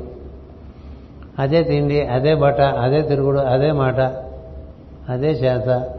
చచ్చిపోతూ ఉంటాం మళ్ళీ వస్తూ ఉంటాం మళ్ళీ అవే పనులు చేస్తుంటాం మళ్ళీ పోతూ ఉంటాం మళ్ళీ వస్తాం ఎందుకు ఇలా వస్తున్నావు అని ఆలోచన కూడా ఉండదు కదా. అందుకని ఇది కాదురా అన్నాడు శంకరాచార్యులు. ఇది కాదురా అన్నాడు భగవద్గీతలో శ్రీకృష్ణుడు. దీన్ని తెలుసుకో అని చెప్తూ ఉంటుంది భాగవతం భగవద్గీత. బయట ధర్మాలు తెలుసుకోవటం అనేటువంటిది భారతంలో ఉంటుంది. సృష్టి ధర్మాలు ఉండగా నేను దైవము నాకు దైవానికి ఉండే అనుసంధాన అనుబంధం ఏమిటి బంధుత్వం ఏమిటి? నాకు ఈ చుట్టూ ఉండేటువంటి సృష్టితో ఉండేటువంటి అనుబంధం ఏమిటి? నేను ఈ ప్రకృతితో ఎలా ప్రవర్తించాలి? దైవాన్ని ఎలా చేసుకోవాలి? ఈ రెండు మార్గాలు తెలుసుంటే వాడిని లంబకోణం ఉంటారండి లంబకోణం. అంటే ఇటు వెళ్ళి దైవంతో కలవగలడు ఇలా వెళ్ళి ప్రకృతితో అందరితోనూ చక్కగా అనుబంధం చెంది ఎక్కడ దెబ్బలు తగలకుండా వచ్చేస్తాడు. ఇందాక చెప్పే కదా క్రికెట్ మ్యాచ్ లోపలికి వెళ్ళి వెళ్ళగానే మొదటి బాధితే మొహం మీద తగిలిందనుకోండి బుర్ర తిరిగి కింద పడిపోతే మోసుకొచ్చేస్తారు బయట కదా? అట్లా వీ కమ్ బ్యాక్ హర్ట్ కదా? To come back intact to come back intact is not possible unless you have gain the knowledge of how to get into the world and how to get into the source of your being రెండే. నీ మూలంలోకి నువ్వు ఎట్లా వెళ్ళాలి? అలా వెళ్ళి వస్తుంటే నీకు సమస్త ధర్మాలు తెలుస్తాయి సమస్త శాస్త్రాలు తెలుస్తుంటాయి. ప్రపంచంలోకి ఎలా వెళ్ళాలి? ప్రపంచంలోకి సరిగ్గా వెళ్ళకపోతే ప్రపంచం నిన్ను చుట్టేస్తుంది. అది ఆశ్లేష నక్షత్రం అంటే. ఇప్పుడు మనకి ఈ ఆషాఢ మాసం అంటే చాలాసార్లు చెప్పాను. పునరోసు నాలుగో పాదం పుష్యమి నాలుగు పాదాలు ఆశ్లేష నాలుగు పాదాలు. ఈ ఆశ్లేష చుట్టాలు చుట్టేస్తుందండి. ఎవరిని చుట్టాలు చుట్టేస్తుంది? తానెవరో తెలియక తను ఎలా ప్రవర్తించాలో తెలియక ఈ ప్రపంచంలోకి దిగి ప్రవర్తించేవాడిని అలా చుట్టిస్తుంది.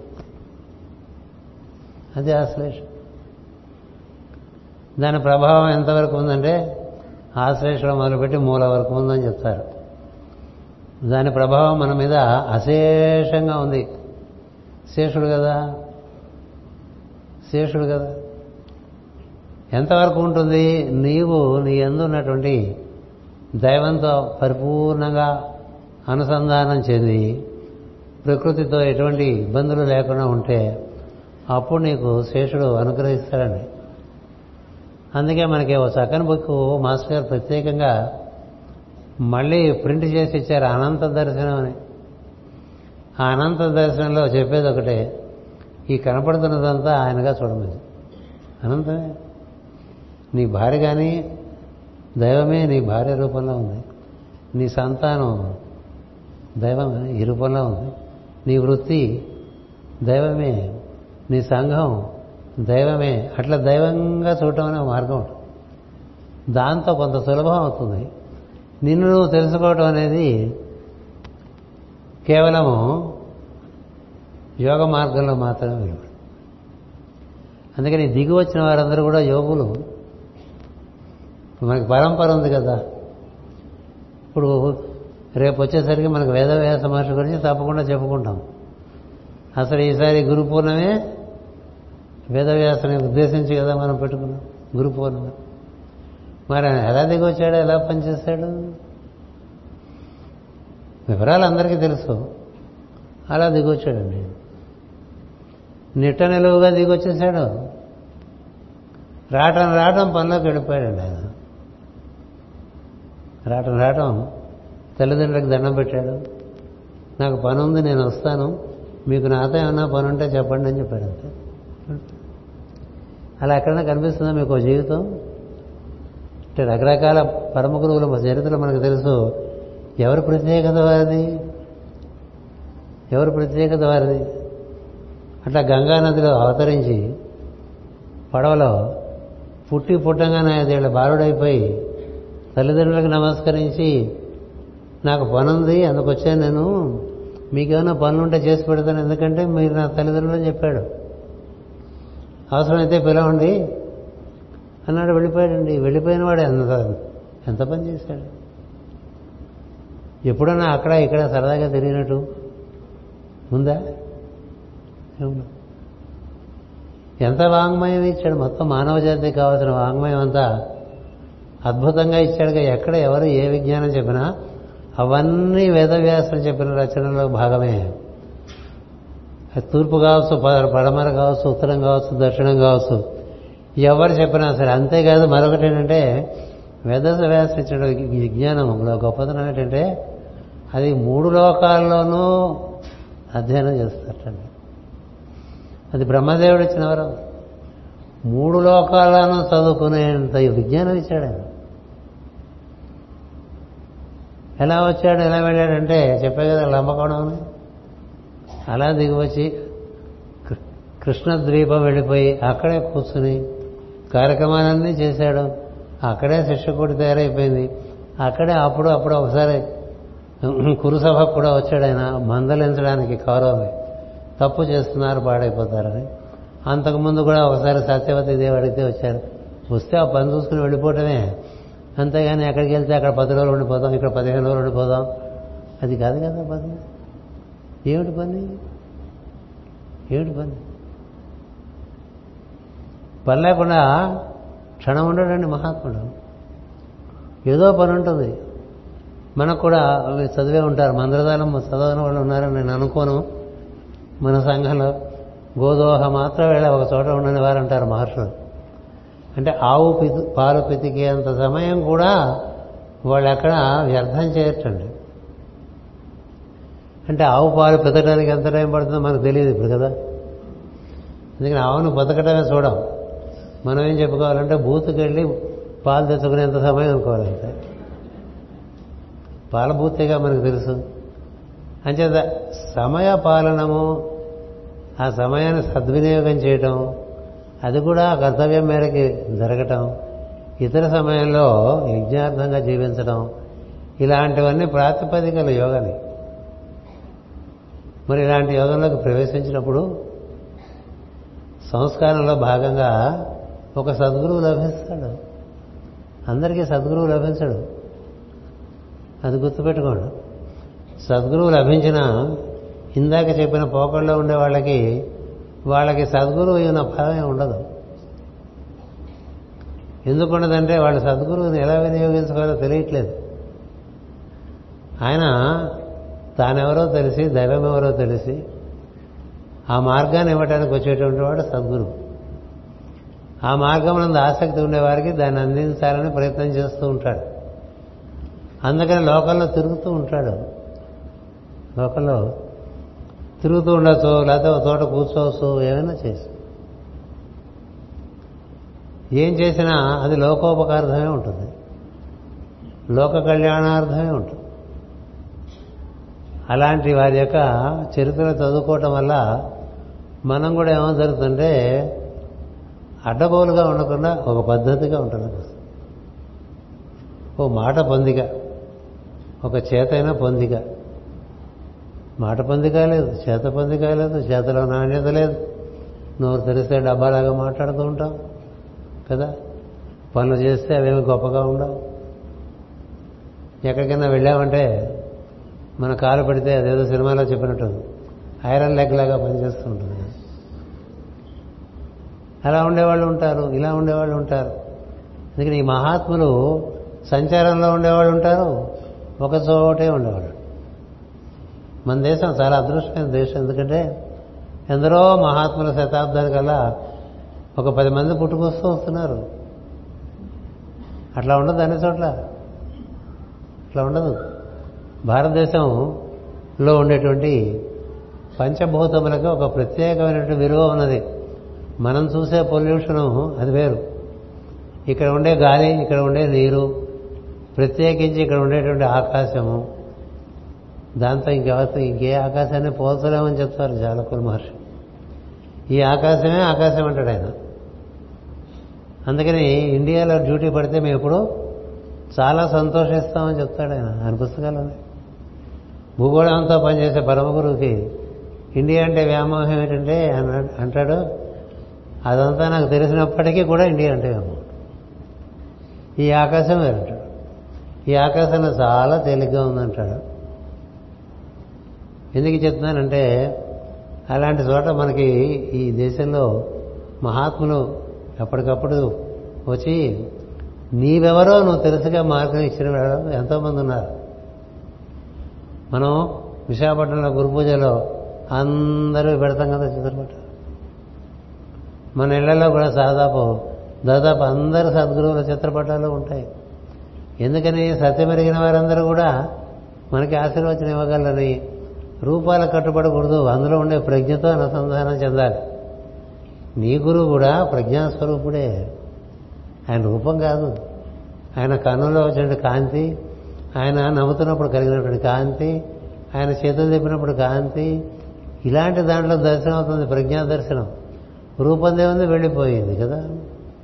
వెళ్ళిపోయిన రూపం వెంటబడిపోయింది ప్రజ్ఞను దర్శించాలి అందుకని ఆయన ప్రజ్ఞాస్వరూపుడు ఆ ప్రజ్ఞను మనకు అందించడం కోసం దిగి వచ్చాడు దిగి వచ్చి మనందరికీ ఎంత సులభంగా ఇవ్వాలో మార్గం. ఎందుకంటే a teacher knows the status of a student ఒక విద్యార్థి విద్యార్థిని వాడి యొక్క పరిస్థితి ఏమిటో తెలిసిన వాళ్ళే విద్య అధ్యాపకులు ఉపాధ్యాయులు మీరు అందరూ కాదు. పొద్దున అమ్మాయిస్తే చెప్పాను. ఉపాధ్యాయులు అంటే ఎలా ఉండాలి? పిల్లల గురించి తెలియని వాడు ఉపాధ్యాయులు ఏమిటి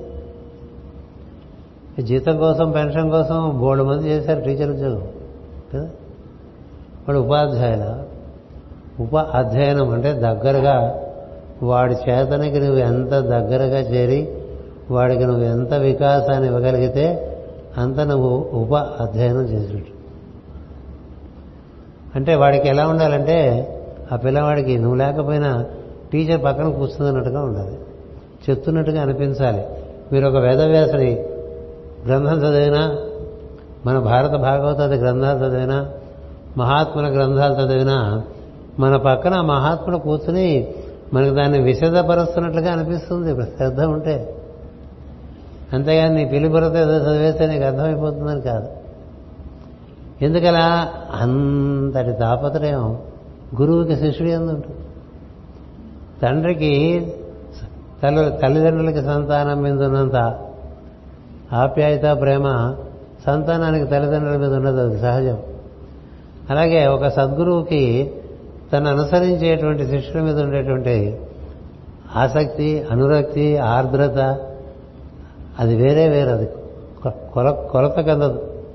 అందుకని ఎంత సులువుగా వీడికి ఈ మార్గం ఎక్కించాలని ప్రయత్నం చేస్తారండి సద్గురు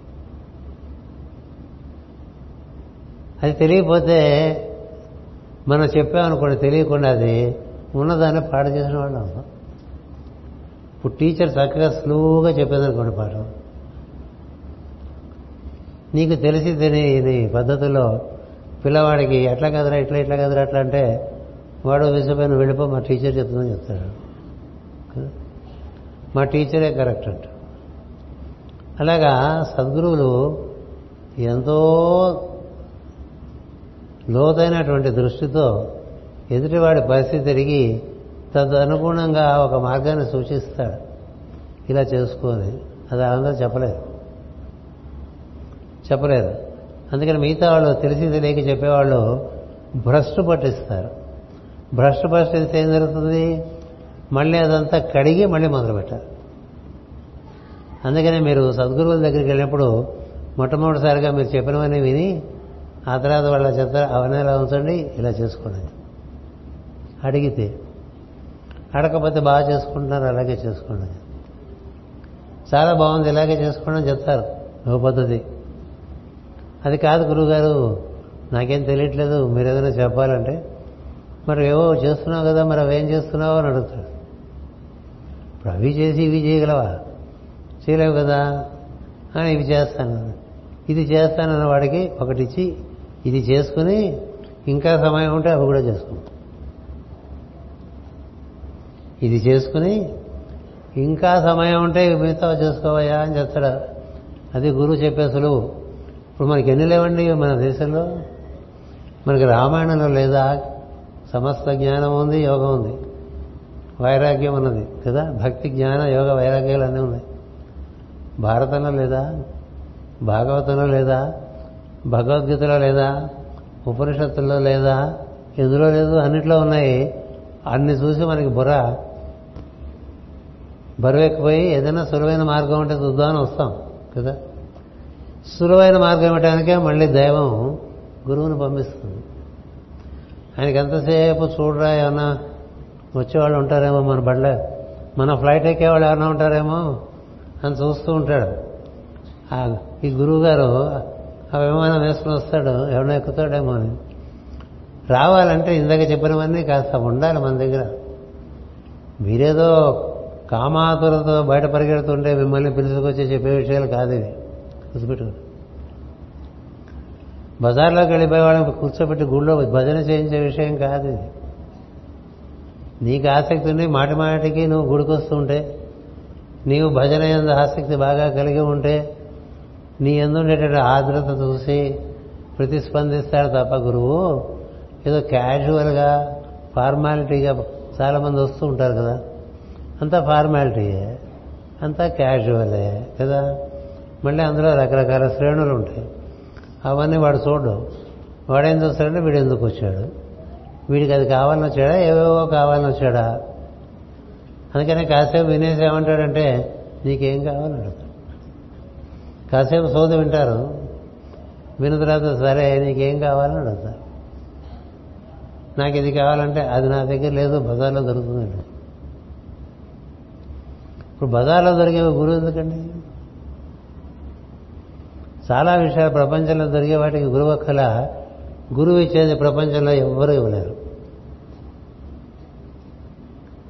ఒక గురువుగారు పాట పాడాడు. భక్తరాజు మహారాజ్ అని. అమోల్ చీజ్. జో ది గురువునే నా దేశకే భగవాన్ భీన నాకు దైవం కూడా ఇవ్వలేని అమూల్యమైన వస్తువు నా గురువు ఇచ్చాడన్నాడు ఏమిటదంటే గురువుకి మార్గం అన్నాడు. అంటే గురువుకి మార్గం. అంటే గురువు గురువు మార్గం గురువు చూపించే మార్గం. ఆయన ఏం చేస్తాడు ఆయన దైవాన్ని చూపించడమే ఆయన పని ఇంకోటి లేదు. దైవాన్ని చూపించడు దైవానికి వెళ్ళే మార్గం చూపిస్తాడు గుర్తుపెట్టుకోండి. అంతా ఆయన కందిపచ్చడి చేసి పెడితే మనం తినేసి అనుకుంటాం. అట్లా తింటే కూడా అరగదు. ఇలా చేసుకుంటే కందిపచ్చడి వస్తుంది దాన్ని ఇలా తింటే అరుగుతుంది ఈ సమయంలో తింటే అరుగుతుంది. ఇంతే తిను అర్ధరాత్రి తినగా ఏవో చెప్పి పంపిస్తాడు. అప్పుడు తిన్నాం అనుకోండి బాగుంది అందుకని సద్గురువు ప్రపంచంలో తిరుగుతూ ఉంటాడు. అతని పని సత్యదర్శనం చేసే వాళ్ళ కోసం తిరుగుతుంది ఎందుకు ఆ పని ఆయన పెట్టుకున్నాడు? అది దైవ నిర్ణయం దైవ నిర్దేశం. దైవ నిర్దేశం అవడం వల్ల తన శిరసావహించి చేస్తూ ఉంటాడు. నారదాది మహర్షులు అందరూ అలాగే చేస్తూ ఉంటారు. సప్తరుషులు అందరూ అలాగే చేస్తూ ఉంటారు. హిమాలయాల్లో ఉండే గురువులందరూ అలాగే చేస్తూ ఉంటారు. లోకల్లో తిరుగుతున్న గురువులు కూడా అదే చేస్తూ ఉంటారు. ఇంకొకటి చేయరు వేదవ్యాసులు కూడా ఇది ఒకటి చెప్పి ఆపేస్తాను. అలాగా కూర్చుని ఆ కృష్ణ ద్వీపంలో రాసేస్తూ ఉంటాడు రాసేస్తూ ఎవరికైనా దైవ సంకల్పమే కదా ఇప్పుడు దైవ సంకల్పాన్ని అనుసరించి ఆయన వచ్చాడు. దైవ సంకల్పాన్ని అనుసరించి దిగి వస్తుంటే ముచ్చట పడే సరస్వతి కూడా దిగొచ్చేసిందండి ఆయనతో అలా అన్ని చోట్ల అన్ని సందర్భాలను జరగదు. ముచ్చటపడి సరస్వతి దేవుడు ఆయనతోనే దిగొచ్చేసిందిట ఆ మాట ఎవరు చెప్పారంటే చతుర్ముఖ బ్రహ్మే చెప్తాడు భారతంలో. నీతో పాటే వచ్చేసింది ఇవన్నీ చేస్తుంది ఆయనకి దర్శనం అయిపోయింది. ఏది? భాగ భారత దర్శనం. ఎలా రాయాలి? ఇవన్నీ వచ్చినాయి. అన్నీ అవే అవుతాయి ఆవిడ వచ్చేసింది కదా అన్నీ అయిపోతాయి. అంటే వేదవ్యాసులో దివ్య సంకల్పాలు తప్ప ఇంకో సంకల్పం రాదు లోపలికి. అలా ఉంటుందా? ఒక్క సంకల్పం వస్తే చాలు బతుకంతా పండిపోతుంది కదా. అలా ఆయన శతాధిక వృద్ధు వేదవ్యాస మహర్షి. మూడు తరాలు నాలుగు తరాలు జీవించిన మనిషి చిరంజీవి. ఇప్పటికీ ఉన్నారు ఆయన. చిరంజీవుల్లో వేదవ్యాసులు ఒకరు అందుకని ఆయనకి సంకల్పం రావడం అంటే అది దివ్య సంకల్పమే. నారాయణ పదముల నుండి ప్రవహించే సరస్వతి దేవి ఆయనకి సరాసరి లోపలికి వచ్చేస్తుందండి. అలా లోపలికి వస్తూ ఉంటే ఆయన కార్యక్రమాలన్నీ ఆయనకుండేటువంటి ప్రజ్ఞ వైభవము మేధస్సు అద్భుతంగా చేశారు. ఒకసారి ఆయనకి అలాగా వ్యాఖ్యలు వెళ్ళాలనిపించిందిట. ఎందుకు అనిపిస్తుందండి మహాత్ములకి మామూలుగా అందరికీ అనిపించినట్టుగా అనిపించవు. వెళ్తే అక్కడ ఒక మంచి ఫలరసములో ఉన్నటువంటి తోట ఉంది. ఆ తోటలో చాలా పావురాలు పళ్ళు ఆస్వాదిస్తూ రకరకాలుగా ఆడుకుంటూ చప్పులు చేస్తున్నాయి. చేస్తుంటే వేదవ్యాస మహర్షి ఆ పావురాలన్నింటినీ అలా ఒక్కసారి దృష్టి సారించి చూసేటండి. చూస్తే అందులో ఒక పావురం చాలా పావురం కాదు రామచిలక. రామచిలక చాలా ప్రత్యేకంగా కనిపించింది. ఇప్పుడు చాలామంది ఉన్న చోట ఒకళ్ళు ప్రత్యేకంగా కనిపిస్తే దృష్టి అక్కడ పడ్డది వేదవ్యాసుడికి ఈ రామచిలక అన్ని రామచిలక లాంటిది కాదు. ఏదో ప్రత్యేకత కనిపిస్తుందని ఆ రామచిలక దగ్గరికి వెళ్ళి నువ్వెవరు ఎందుకు వచ్చావు అని అడిగాడు. ఇక్కడ ఎందుకున్నావు అని అడిగాడు. అడిగితే ఆ రామచిలక నీకోసమే వచ్చాను. నీకోసమే వచ్చాను. నేను గంధర్వలోకంలో ఉండేటువంటి ఒక అప్సరసను. కారణం ఉన్నది ఒక దివ్య కారణం ఉన్నది నీ ప్రజ్ఞ నీ తర్వాత కొనసాగించడానికి ఒక జీవుణ్ణి భూమికి తీసుకురావాల్సినటువంటి ఒక కార్యక్రమం ఉన్నది ఆ కార్యక్రమానికి తోడ్పడటానికి వచ్చాను. అది వేదవ్యాస మహర్షి వినంగానే ఆయనకు అర్థమైపోతుంది. వింటుంటేనే తెలిసిపోతుంటుంది. సత్యమైనప్పుడు మనబోటి వాళ్ళకి ఏదైనా సత్యమైన విషయం వింటే ఉంటే వింటుంటేనే "ఆ, ఇది కదా కరెక్ట్ కదా ఇది కరెక్ట్ కదా అని. వెంటనే వేదవ్యాస మహర్షి చాలా సంతోషించి ఆమెతో కొంత సమయం గడిపితే అందులోంచి సుఖ మహర్షి వచ్చాడు. అంటే లోక కళ్యాణార్థం కోసం ఆయన కదిలాడు. ఎందుకు ఇది చెప్తున్నానంటే ఈ జీవితం వ్యర్థం కాకూడదని ఒక వాక్యం చెప్పుకుంటున్నాం కదా. ఈ జీవితం పరిపూర్ణంగా let purpose guide the little wills of men అంటూ ఉంటాం మనం కదా. The purpose which the masters know and serve పరమగురువులు దివ్య ప్రణాళికలు ఎరిగి తదనుగుణంగానే జీవిస్తున్నారు వేల సంవత్సరాలు. వారు మళ్ళీ దేహం తీసుకున్నా అందుకే తీసుకుంటున్నారు. ఇప్పుడు పరమ గురువు దేహం తీసుకోకూడదని ఏం లేదు. తీసుకోవచ్చు. కారణం ఉంటుంది. ఆ కారణం మేరకు వచ్చి అది పని చేసుకుంటూ వెళ్ళిపోతాడు. అందుకని ఆ కారణం వచ్చేంత వరకు వేచి ఉంటాడు కదా ఆ కాలం కోసం దేశం కోసం. అలా మరి మాస్టర్ గారు రాలా? వచ్చారు పదకొండేళ్ళలో కార్యక్రమం చేసేసారు. మరి ప్రపంచం అంతా కూడా ఇవాళ కలుసుకుంటుంది. ఎందుకు చెప్తున్నానంటే let purpose guide our lives let purpose guide our little wills the purpose which the masters know and serve పరమ గురువులు వారి యొక్క జీవన ప్రణాళిక వారికి తెలియటమే కాక మనబోటి వారి జీవన ప్రణాళిక కూడా తెలిసి ఉన్నటువంటి వారు కాబట్టి వారికి మనం ప్రతినిత్యం నమస్కారం చేసుకుంటూ ఇందాక నేను చెప్పినట్టుగా నేనెవరు అనేటువంటిది ముందు మనకు తెలియాలని మన గురువుగారు చెప్పుకోవాలి. కదా? తర్వాత నేనేమి చేయవలను who am I what am I to do కదా కదా ప్రశ్న. సో నేనెవరు అనే కార్యక్రమం నడుస్తూ ఉంటుంది ఈ ప్రార్థన ద్వారా.